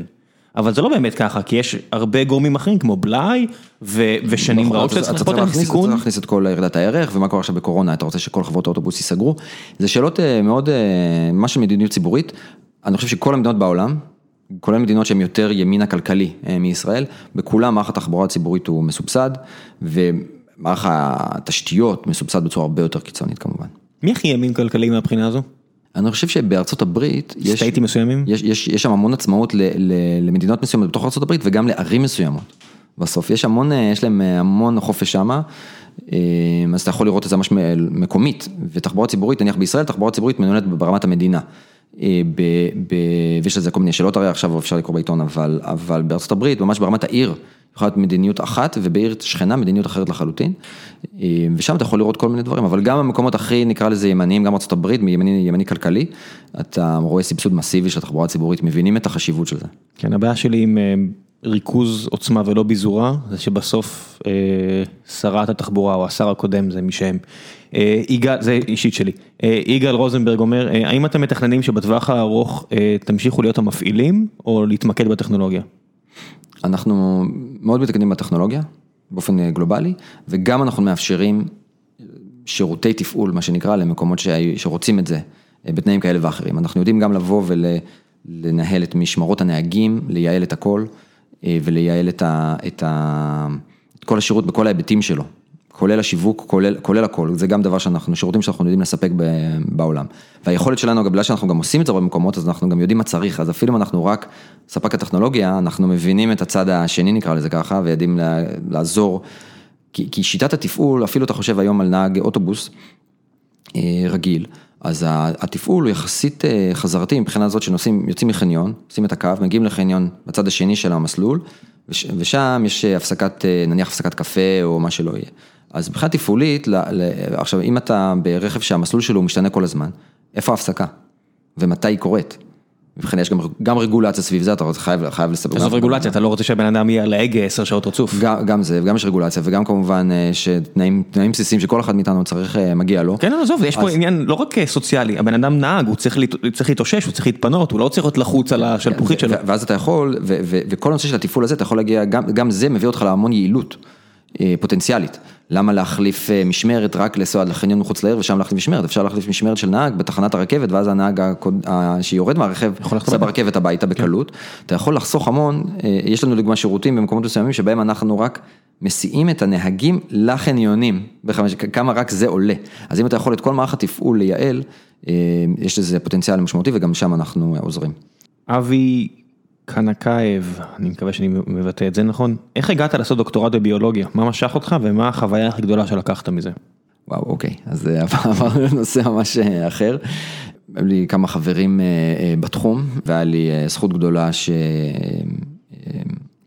שהצלחתי להתקבל למכון ויצמן ולחקור אצל, במעבדה של פרופסור אורי אלון במכון ויצמן, שגם מבחינה מדעית וגם מבחינה אנושית וערכית זה מקום top notch. ייחודי בצורה בלתי רגילה. אמ, וזה תחום, זה נקרא ביולוגיה של מערכות, זה תחום שמנסים להביא משקפיים של הנדסה, של פיזיקה, של מתמטיקה, ולמצוא, נקרא לזה נוסחה אחת שתסביר הרבה תופעות מאוד מורכבות, או תופעות מאוד מורכבות בביולוגיה. והרב מערכתיות הזאת מאוד מאוד עניינה אותי, והיה לי אה, חוויה מעולה, ואני בכלל הייתי בכיוון של להמשיך אה, באקדמיה. יש, אה, יש, יש אורחת שאמורה להגיע בקרוב, אני לא אציין את שמה. שהיא מגיעה מהתחום וגם אולי מאותו מכון שבדיוק תסביר על, על הבעיות שיש. זה, זה תחום מרתק עם פוטנציאל מאוד משמעותי וגם, אה, וגם יצא לי שוב להיות במקום ספציפי גם אנושית נפלא. ואני לוקח מזה, אני חושב איך לקחת בעיה מאוד מורכבת ולהסתכל עליה בצורה פשוטה, אם אני עכשיו עברתי לעולם. ההיסעים, שזו בעיה מאוד מאוד מורכבת, ואיך לקחת צעד אחורה ולחשוב על זה בצורה אנליטית, ולאו דווקא להגיב לכל דבר קטן, אלא להסתכל כל פעם על התמונה הגדולה, שזה לב העניין. כן, בסוף כל העניין הזה של לא להסתכל על תא אחד, אלא להסתכל סטטיסטית על הרבה מהם, זה זה, זה פותח לך פתח וצוהר ממש להבין את העולם יותר טוב. ובמיוחד אה, במקרה שלי, מרכז המחקר אה, אה, שלי היה על נושא של של trade-off ים. איך איך מערכת ביולוגית שצריכה לעשות משהו אחד טוב, אוקיי, יודעת להתאים את עצמה, משהו שני טוב, יודעת להתאים את עצמה גם לזה, מה אם היא צריכה לעשות גם את זה וגם את זה, איך היא תראה, איך איך העולם הזה של, יש לך כל מיני דברים שצריך לעשות. איך בסוף אתה בוחר את נקודת העבודה האופטימלית, ואני חושב שזה מאוד, אה, לפחות מבחינה רעיונית, דומה למה שאנחנו מנסים לעשות עבור העיר. עידן דה ארץ, שאלה אחרונה נעשה, אה, אם הממשלה תאפשר מכירת ביטוחי נסיעה בתשלום, כך שכל אחד יוכל לפתח חברת הסעות במודל ייחודי, אם אם זה יקרה, איך שוק התחבורה ייראה? זאת אומרת, זו שאלה של איפה אתה שם את הרגולציה, זאת אומרת... אה. כן, אני חושב שאחת השאלות המרכזיות בעולם הרגולציה, שמתקשרת מאוד לשאלה הזאת, זה נושא של כמה מקום יש לך, פיזי. מקום פיזי על הכביש. דיברנו, אספלט. בדיוק, כי אם עכשיו אה, כל אחד יביא רכבים, ויפתח רכבים, אנחנו רואים את זה בחלק משירותי ההיסעים הפרטיים האלה שיש בעולם, בסוף העיר נהיית פקוקה בצורה בלתי רגילה. אז איך אתה דואג לזה שלא יבוא, יבוא מפעיל פרטי, ופשוט ישפוך כמות רכבים אינסופית, כי יש לו מימון ממקור חיצוני, בלתי נגמר, ובסוף יהיה לך פה פקק אחד גדול. אז אני חושב שאחת השאלות המרכזיות זה איך אתה מנהל את מספר הכלים שיש לך אה, אה, אה, בעיר, ואם אתה גם עושה את זה בתמחור כזה או אחר, תמחור אה, אה, גודש וכן הלאה, אז גם השאלה, מי שיש לו כיס מאוד עמוק, יבוא, יהפוך להיות מונופול. כן, אנטי טראסט אה, לא, הוא לא הומצא סתם. בדיוק. להוריד מחיר זה נחמד לצרכן בטווח הקצר, זה לא תמיד טוב לו בטווח הרחוק. אז, אז נכון, אז, אז ואנחנו, וזה אני חושב, יש המון מקרים שרואים את זה, ולכן אני חושב שכן משהו שהוא איכשהו מנוהל בצורה מרכזית, בסוף, בסוף איך זה עובד היום, יש, יש מכרז ל-X אוטובוסים, יש אה, באשכול מסוים בארץ, ככה זה עובד, וחברה יכולה לזכות במכרז, ואז יש לה את הזכות להפעיל את האוטובוסים במקומות האלה. עכשיו אם אתה רוצה לא להגביל את מספר האוטובוסים ולעשות את זה אינסופי, אוקיי, אז השאלה אם זה הגיוני. היום לדוגמה העיר החליטה שחלק מהנתיבים, חלק מהאספלט הוא רק, זה נקרא נתיב תחבורה ציבורית, הוא רק לצרכים כאלה, והאספלט האחר הוא, אתה רוצה, תעמוד בפקק, תרגיש, תרגיש בנוח מה שנקרא, כן. כן, אז אנחנו רוצים לעבוד ולייעל את האזור הזה שמנוהל על ידי העיר, ובסוף אנחנו חושבים שמה שיקרה שכמעט כל האספלט בעיר יהפוך להיות כזה שהוא רק לתחבורה ציבורית, יש כבר ערים שהתקדמו לשם, באירופה בעיקר מן הסתם. בלב העיר, כן, יש. רובעים שהם סגורים. ואתה רואה שם שאתה יכול לנסוע, ואז התחבורה הציבורית הרבה יותר מהירה, הרבה יותר נוחה, ומקבלת אה, באופן גם רגולטורי, אבל גם האזרחים שמחים, אני לא חושב שיש הרבה התנגדות לזה, כי בסוף השירות שהאזרח מקבל הוא שירות טוב. כן, אם יש לך רכב נורא נורא יקר, אתה בטח מתבייש שאתה צריך לעשות את זה, אבל זה בעיה שלך כבר. אה, כן, אבל אנחנו, התשתית הציבורית היא לא נועדה לאנשים עם, עם יכול, זה לא נועד רק לחלק פלח נורא קטן עם האוכלוסייה שלו הרבה כסף, זה לא הגיוני, בשביל זה אנחנו נשים אספלט על הכביש, כמובן, זה נועד לציבור. כן, זה עניין של תשתיות, אני בטוח שיש אנשים שיחשבו אחרת, אה, אותם אנשים שבטוחים שצריך להיות לך נשק אוטומטי במגירה, אבל זה כבר משהו אחר. אה, חלק אחרון, המלצות, כל מה שבא לך, אין רגולציה, מה שבא לך להמליץ, לבוא לעבוד בוויה כמובן, תשאירו את הדף קריירות, אתם בטח מחפשים מלא מלא, לאייש מלא מלא משרות. אה, אני אתן המלצה לפני, אה, דיברנו על הנושא הזה, אז אני אתן שוב המלצה של אה, חוקר בשם מאט סטולר, הוא כתב ספר בשם Goliath, The War Between Power and Monopoly, משהו כזה. אה, רולניק הכריח אותי לקרוא אותו, אז הספר מאוד מוטה לכיוון שאתם חושבים שהוא מוטה אליו, אבל הוא מאוד מאוד מעניין ומביא מלא דוגמאות מהמאה השנים האחרונות בארצות הברית על כך שהתחרות, זאת אומרת התחרות קיצונית של הורדת מחירים, יש מקרים שהיא באמת לא טובה לצרכנים. predatory pricing כזה, למרות שזה counter intuitive, ואנחנו חושבים שהדבר היחידי שחשוב שנשלם פחות, זה לא תמיד נכון. אה, ויש טיעונים לכאן ולשם, וזה ספר שמאוד אה, פותח את המחשבה, וגם אם הוא מוטה, זה טוב לקרוא מכל הצדדים כדי לא, לא למות טיפש. אה, אז זו ההמלצה שלי, וטרוצקי בנטפליקס יש לכם עוד שלושה ארבעה ימים, אם אתם שומעים את זה היום, וזהו. אמ, נתתי- המלצות ממש סוציאליסטיות, אז עכשיו תורך. אה, טוב, לא באתי מוכן עם המלצות, אמ, אז אני חושב שההמלצה, כמובן ההמלצה, תבואו, תצטרפו למאמץ, אבל אני חושב שההמלצה המרכזית שלי, שהרבה, שאני מדבר גם אנשים מתוך החברה, להבין כמה, כמה זה עולם מורכב, עולם התחבורה ועולם ה... וה- וההזדמנות שטכנולוגיה מביאה לנו כמה הוא מורכב, ולהסתכל על זה כתמונה הוליסטית, נורא קל לעבור, להסתכל על נקודה מסוימת, ללחוץ על כפתור מסוים ולהגיד, טוב, זה לא בסדר, זה, אבל, אבל אז, אוקיי, מה תעשה עם... נורא, נורא קל ממש להתמקד במשהו אחד, ולהסתכל על כל התמונה וכל הסטייק הולדרס, כולל אה, גם אנשים בממשלה וכולל אנשים שיכול להיות שפוליטית כן או לא אה, אה, מתחבר איתם, בסוף אתה מגלה שהמדיניות היא לאו דווקא כל כך שנויה במחלוקת, באמת זה עולם מורכב, לא ברור מה היית עושה אם היית בנעליים של מישהו אחר, לפעמים זה לא כזה קל, כשאתה רואה פתאום את כל התמונה. כן, נורא קל אה, מבחוץ להגיד burn it all, ואז אתה נכנס. ו- ואתה- כן, למה זה ככה, אבל אוקיי, אבל נכון, אבל אה, וגם, אחד הדברים שאנחנו מקפידים עליו גם בחברה, לבוא עם קצת אמון, להגיד אוקיי, אולי אנשים כן חשבו על זה והגיעו למסקנות כאלה ואחרות, assume best interest, אצלנו זה חוק מספר 2. מה חוק מספר אחד? הנה, אני אסתכל, בוא אני אגיד לך, תדבר ואני אגיד, אני אסתכל. זכרתי שזה 2. best interpretation של מה שמישהו אומר נכון, בדיוק, זה, זה, חושב אצלנו, אני מקווה שזה חוק מספר אחד, אבל מה, מה חוק מספר אחד אצלכם מעניין? בוא בוא נראה. אוקיי, אז חוק מספר 1 אצלנו, The only way to provide legendary service is a team of winning driven individuals. ואז זה מפרט למה הכוונה פה בדיוק. אמרתי לך, אנחנו, אני, אני מאמין בחברה מאוד אגרסיבית, כאילו לא סוסייטי, בקמפני. כן. ובסוף גם צוות מורכב מ-ICs חזקים מאוד וצריך להבין כן. את זה. אנחנו, אנחנו מאמינים, אה, הנושא הזה של, של אמון ולהבין את, ה, את, ה, את כל הצד השני, הוא מאוד רלוונטי גם במערכות יחסים שלנו עם עיריות, עם כל האתגרים שיש להם, כי יש לפעמים אתה אומר, טוב בוא נעשה את זה ככה, אבל זה לא כזה פשוט, יש אה, גם סיבות פוליטיות, גם סיבות אה, תפעוליות, ארגוניות, היסטוריות, רגולטוריות, ואנחנו צריכים אה, להתאים את עצמנו, זה חלק מהאתגר שוב הטכנולוגיה, הטכנולוגיה מתאימה את עצמה, אתגרים המקומיים, אז כן, הנושא הזה של, של לבוא ולהבין את הצד השני, זה, זה קריטי, בכל רגע נתון אצלנו. גם תראה ששר התחבורה הקודם, שאני בטוח שיש לך הרבה בעיות איתו פוליטיות, לא יודע, לי לפחות יש, לפי כל מה שקראתי ושמעתי, נשמע שהוא בא לתפקיד הזה ממש ברצינות, מר סמוטריץ', עשה לא מעט דברים חיוביים, מה שאומר תמיד, אה, תן לבן אדם לראות, להראות מה הוא, מה הוא הולך לעשות לפני שאתה שופט אותו. אני חושב שבאופן כללי, אתה יודע, אני כמובן, אה, אה, יש הרבה דוגמאות לכאן ולכאן, לכל אחד אה, מאיתנו ולכל אחד מבעלי התפקידים במגזר הציבורי, אבל כשאתה רגע נכנס לנעליים שלהם, אתה, אתה, אתה, אני חושב שאתה מבין כמה זה מורכב, שוב, גם, גם, גם שוב הפוליטיקה הפנימית שלהם בסוף, זה קריטי לכולנו. אתה צריך לנהל משרד בסוף, נכון, כן. נכון, וגם, וגם בסוף המדיניות הציבורית עם כל, ה, עם כל המערכות ההשפעה והלחצים מסביב, וכשאתה רגע חושב ככה ומסתכל, פתאום אתה לומד הרבה יותר להעריך. ולכבד, אני חושב, את הצד השני. אני תמיד אומר, כשאתה מסתכל על כל הבעיות שיש בשירות הציבורי והאתגרים, העובדה שלא נשאבנו לאיזה חור שחור ולא נעלם פה הכל, זה לא טריוויאלי בכלל. כשדברים עובדים, זה, זה נהיה לי פחות ופחות טריוויאלי הסיפור הזה. כן, אני חושב שזה, אני, ככל שאתה רואה יותר, אתה מעריך יותר, אני חושב, הרבה אנשים. ו, וזה עוד משהו, אם כל המהפכנים הגדולים, אז אני ממש ממליץ על לקרוא כמה שיותר על מהפכות בהיסטוריה. מהצרפתית ומה קרה אחרי זה, והרוסית ומה קרה אחרי זה. הרבה מהפכות, אני חושב, לא, לא... זה 100% לא, לא, מהמהפכות לא הגיעו לאיפה שהם רצו להגיע. לא התגלגלו לאן שמי שהתחיל את המהפכה רצה שזה יגיע. ולרוב מה שמתגלגל זה ראשים, זה חלק ממש אה, טריוויאלי, ואם אתם רוצים את האלימות, קחו בחשבון שהיא מגיעה, אז כל מי שצועק למהפכות, תלמדו, זה, זה כל מה שיש לי לומר, גם, גם אתם לשם וגם אתם לפה. טוב, אה, ולכל הכיוונים, כן? תודה רבה, תודה רבה לך, תודה לכולם. יאללה ביי. ביי.